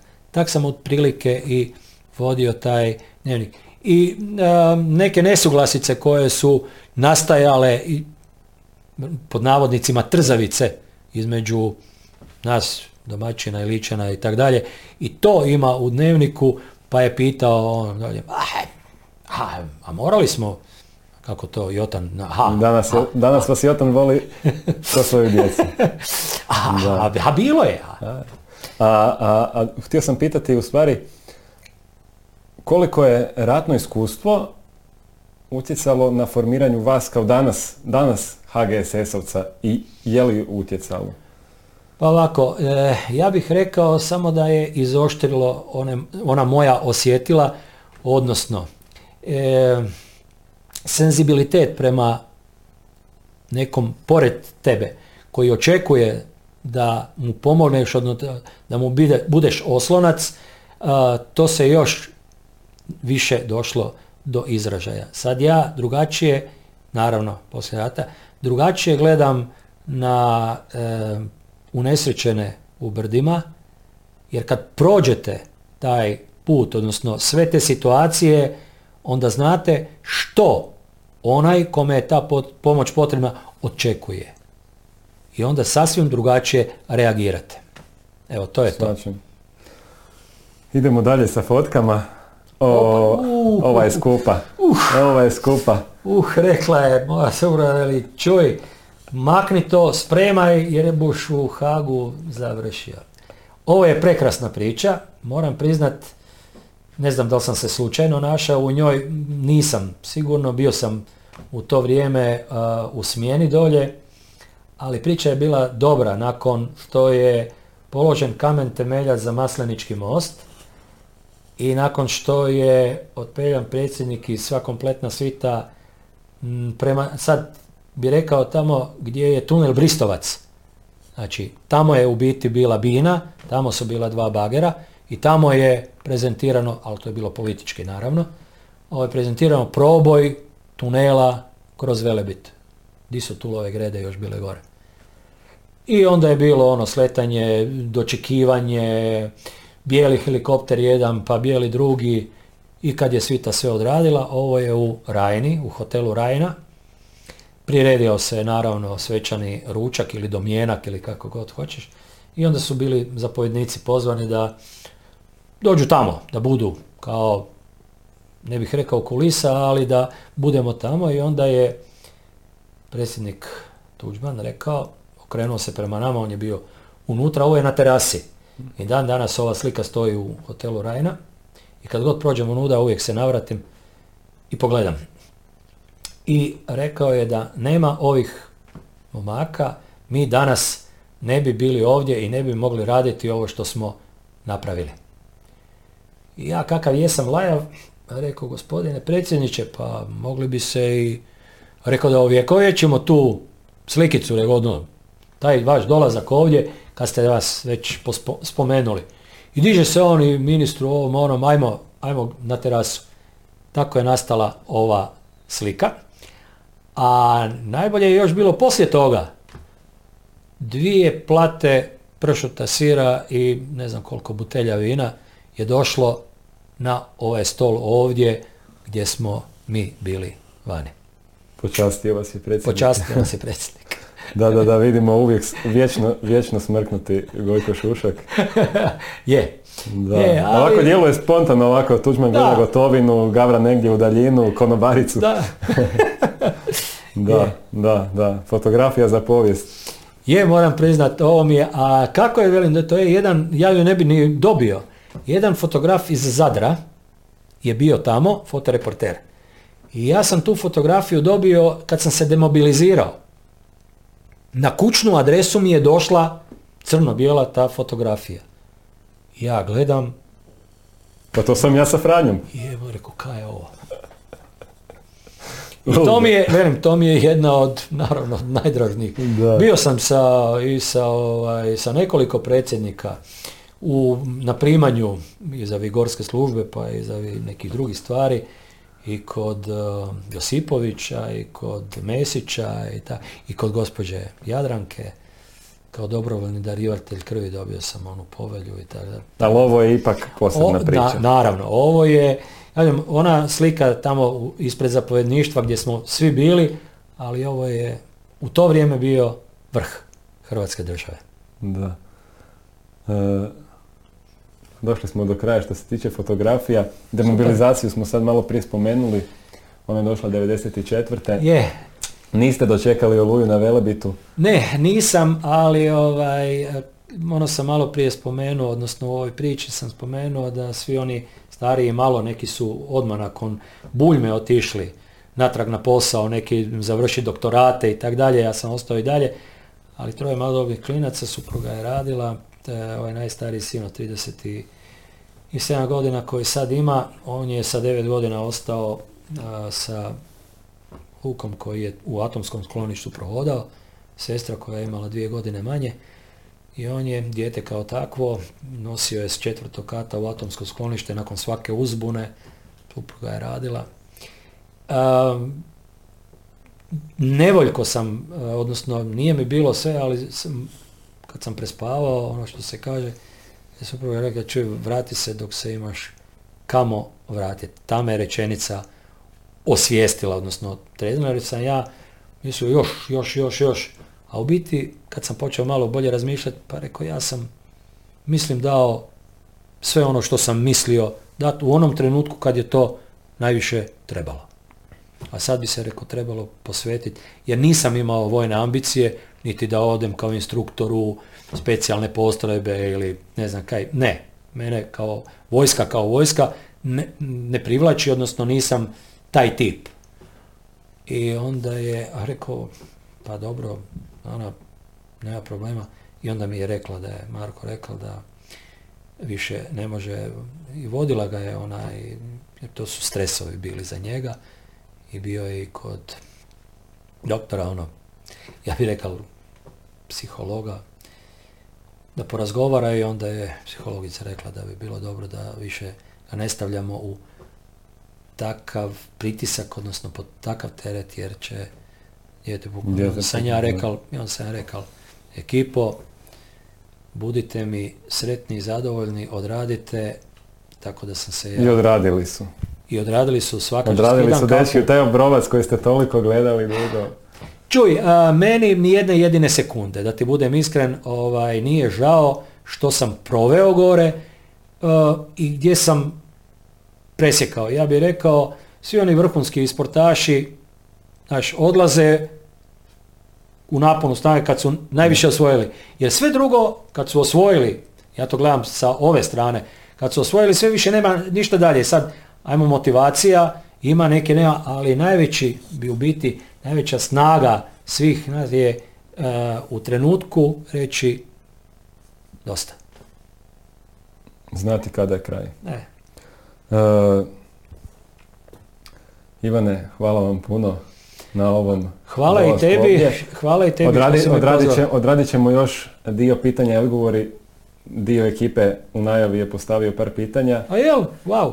ovaj, uh, pa evo ostavit ću link na odjevnoj špici za rubriku pitanja i odgovori. Isto kao što je bilo zanimljivo do sada. Ostanite s nama. Publika je na Instagramu Domovinski rat HR, na Facebook stranici Dogodilo se naš dan Domovinski rat postavila par vrlo zanimljivih pitanja. Vjerujem da će i odgovori biti takvi. Hvala vam što ste bili s nama u ovom dijelu. Evo, pridružite nam se i u ovom drugom. Hvala lijepa.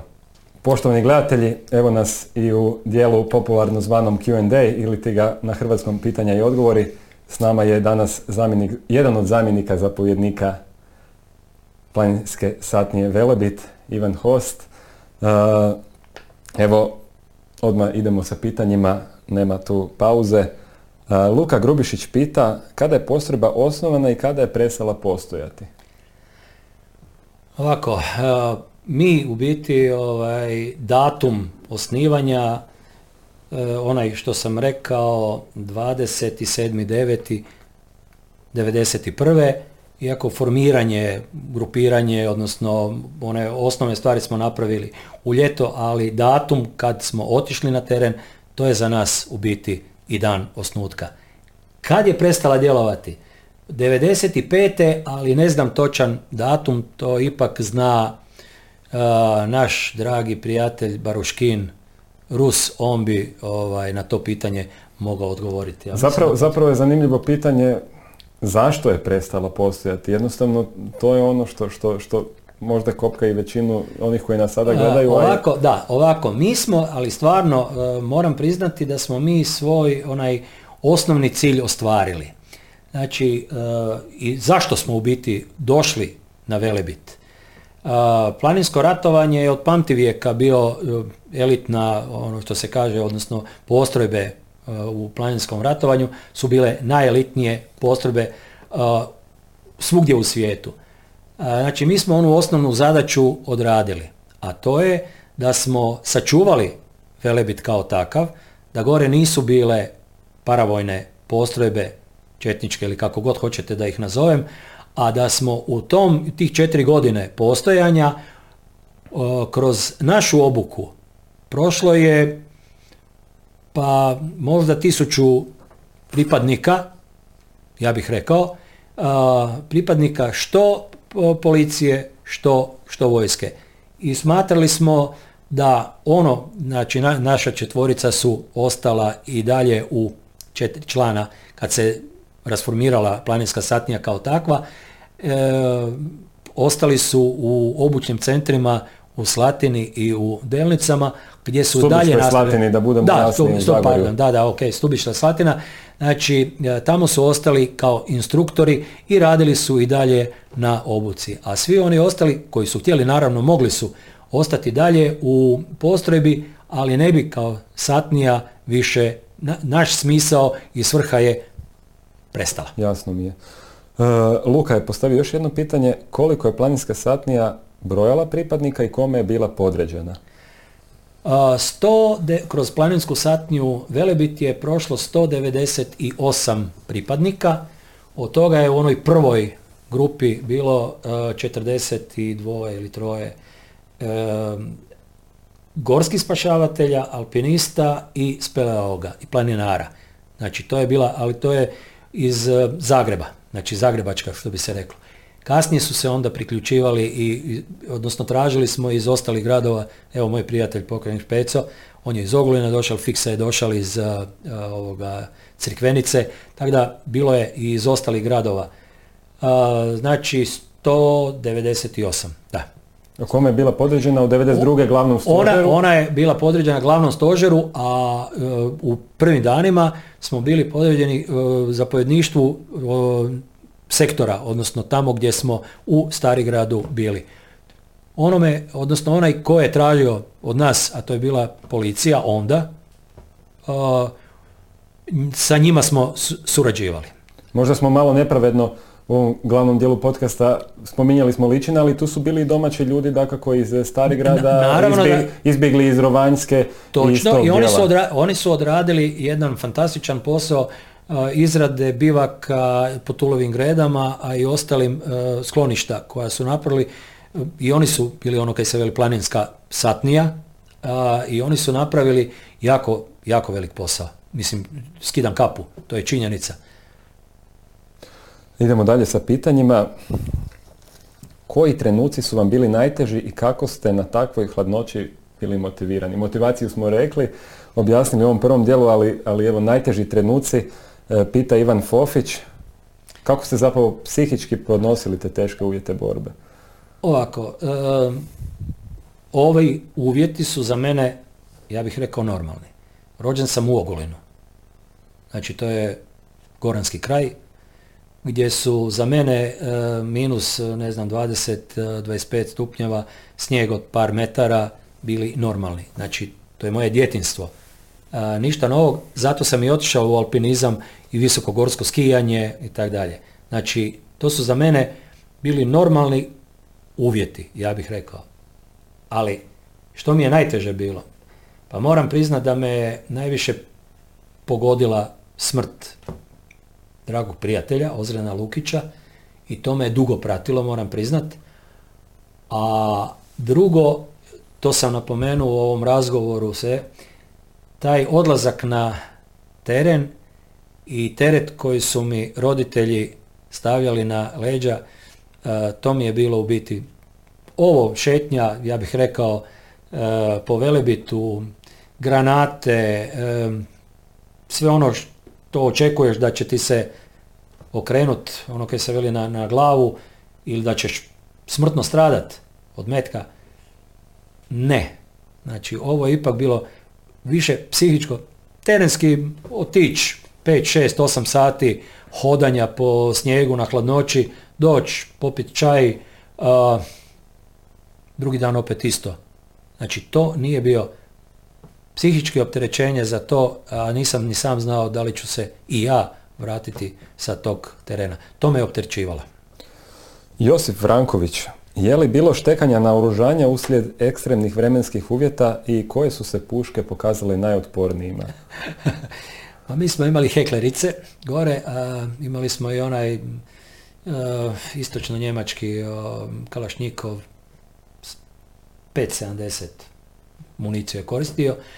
Ovaj SSG, ovaj austrijski snajper, to je bilo izuzetno precizno, izuzetno dobro. Nisu nam a, stvarali, a, odnosno štekanja nije bilo, osim jer mi smo dobivali i municiju koja je, i municiju i a, naoružanje koje je prošlo provjeru. Jedino čega smo se bojali, a to je da smo dobivali e, bombe, znači ovaj, iz skladišta koja su ili bila pod eksplozijom, odnosno tako da nismo mogli računati da li će ta bomba kad smo je otvorili, kašikara. kašikara, da li će ona eksplodirati odmah i to smo upozoravali sve. Nažalost nismo mogli imati uh, sigurnost da li će ona eksplodirati kad ju odmah baciš ili nakon onih 8 sekundi koliko ti je inače njezino djelovanje kad izvučeš osigurač. Ali sa naoružanjem nismo imali nikakvih problema. Jedino onda kad ste pokušali svoje bombe napraviti, to, to, je, to smo spomenuli, to je zaista anegdota e, prava. čuj, naš dragi prijatelj ovaj, je... Dobro da izvuko živu glavu. Je, on je inače bio glavni um, ovaj, inspektor zaštite prirode ovaj, i volio je kemičar kao ono. I onda je on rekao da će tortilje raditi od trotila ali zapalio se, izbrisali. To je bio, to je bio kraj tih pokušaja. E, neko po nadimkom e, Toni Zura na Instagramu pita kako se može doći do oznake planinske satnje Velebiti. Može li se uopće? Ovaj... Pa ovako, e, mi... Vjerujem da to i drugi kolekcionare zanima i stalno vam Apsolutno, ja evo ga, ako može nazvati znači, na moj broj telefona, ja mislim da još imam nekoliko amblema, znači da, da, ovih amblema oznake kao takve, znači mi smo imali samo emblem, imali smo runolist uh, oznaku, ali to je planinarski, ovaj, alpinistički znak, da li je to amblem, da li je to značka ili nešto slično tome, ali ja mislim da još imam par komada, negdje bi se to moralo pronaći u mojoj buksi, jer smo uh, prilikom zahvala našim sponzorima koji su nam omogućili tiskanje ove monografije i još nekima uokvirili taj znak pa smo im u znak zahvale Sad će me, kolekcionari će me sada zatrpati porukama. Ok, ali velim, to nije broj od, ne znam, da. 20, 30, 50, možda nekoliko komada, negdje bi se moralo pronaći. Josip Perić, koliko je u borbenom smislu snijeg odmogao, odnosno pomogao? Pa nama je u biti pomagao, da budem, da budem iskren, pomogao.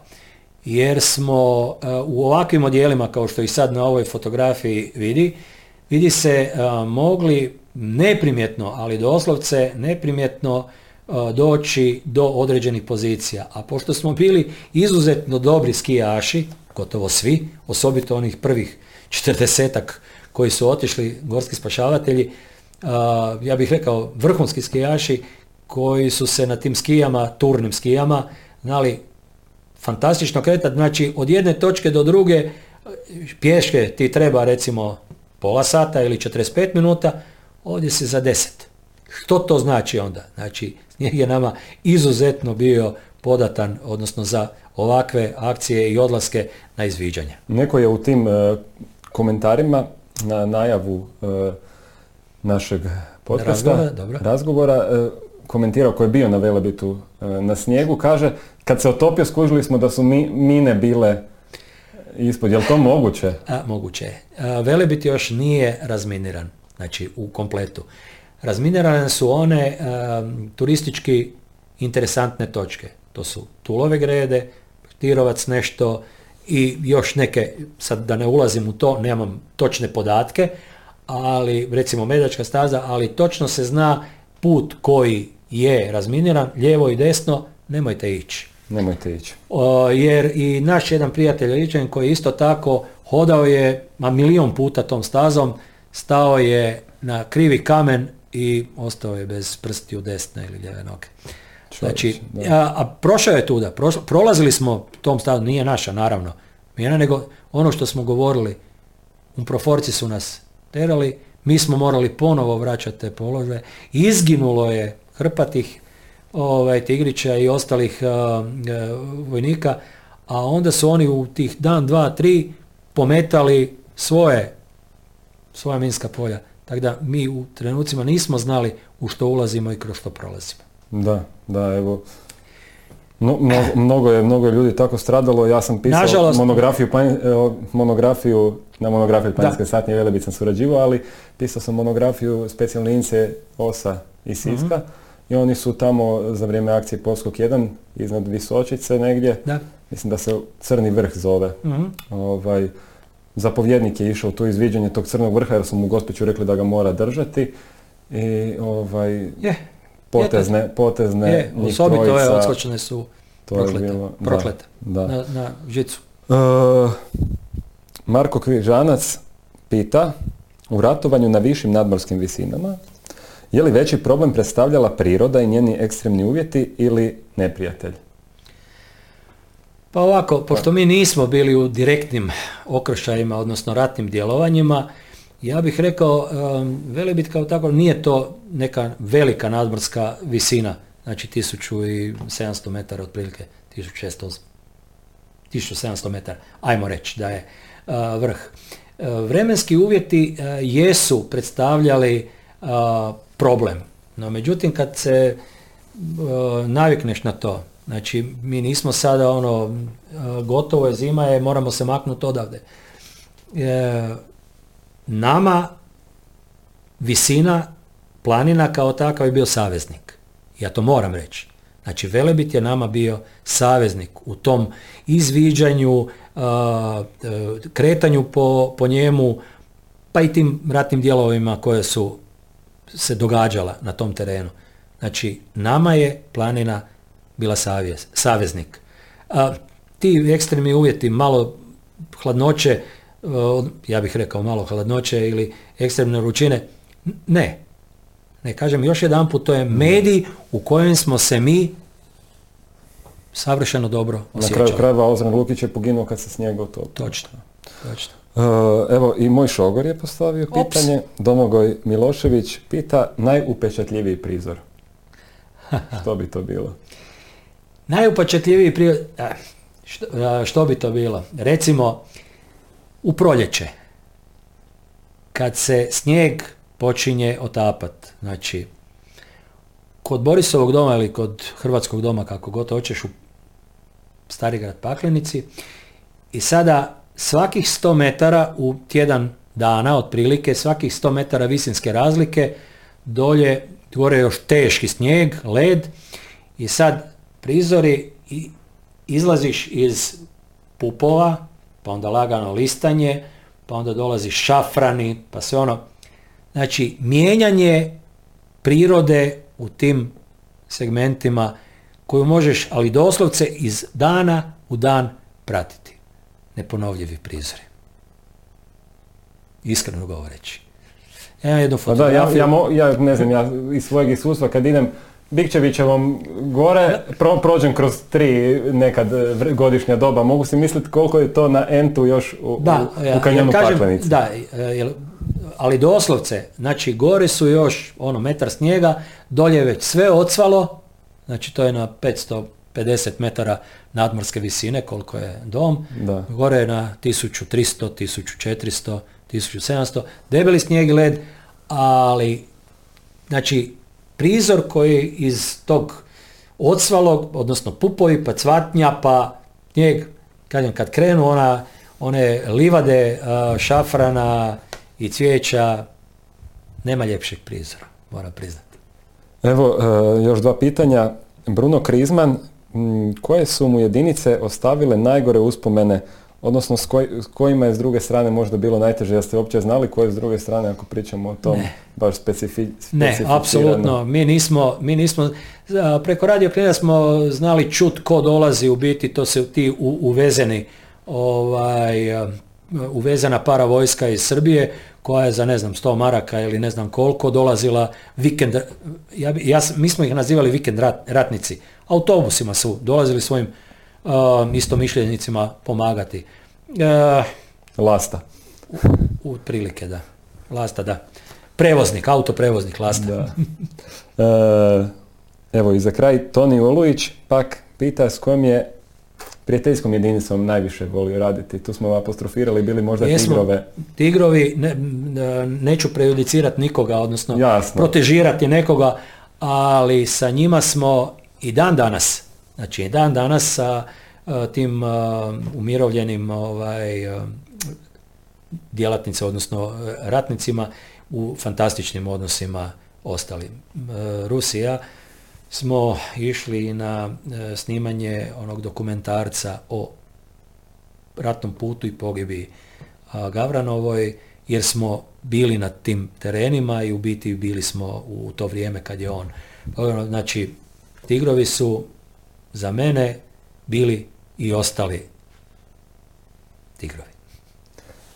Evo, Ivane, hvala što ste i za e, moje pratitelje izdvojili malo vremena i njima ovaj, odgovorili na par pitanja. Hvala naravno na, na ovom razgovoru, zaista zanimljivom, bio mi je pravi gušt. Tu je još puno toga, preporučamo svima da zavire u e, monografiju Planinske satnije Velebit. E, da pogledaju, evo ja moram ovako kad već razgovaramo, oprosti što ti upadam ne, ne, riječ, ne, da pače. ali e, na YouTube-u postoji film Velebitska priča, koji traje nekih 40 i nešto minuta, koji u biti nije to ratovanje, znači ubijanje, ne znam kaj, to je jedan prekrasan dokumentarac od uh, snimaka naših, znači autentičnih sa, sa terena, koji su zmiksani, koji je i onda smo nakon nekoliko godina naravno otišli na te terene i snimali izjave pripadnika planinske satnije. Jedan prekrasan film kojeg možete da pače pogledati sa djecom, sa djecom, da vide i da upoznaju Velebit i u ovim ratnim danima, a da i malo do, dobiju osjećaj kako je to nama ovaj, bilo. E, još jedna rečenica, da, kad smo bili u zapovjedništvu, pitali su nas, kad smo pokazali te kadrove, onda rekao, što se to čuje? Kakva je to ono, pura? Mislim, fijuk to je užas, ne ono, bio, pa zar tako puše? Ne znam, možda on nije imao prilike osjetiti buru, ali o tom potom. Dobre. Znači, pogledati taj film, ima i drugi film kojeg, je, kojeg smo složili, a to je Planine, koji je isto tako dokumentarac, koji isto tako traje nekih 40 i nešto minuta, ali ovaj na YouTube ja mislim da ima preko 300 i nešto tisuća Planine još obilaze festivale pa ih nema na YouTube, ali biti će, i, će i one. Evo ga. Evo, nadam se da ste uživali. Hvala vam. Uh, pretplatite se na ovaj kanal, biti će još zanimljivih uh, sugovornika ovdje sa mnom u studiju. Uh, do idućeg puta. Hvala vam na pažnji i doviđenja. Lijepi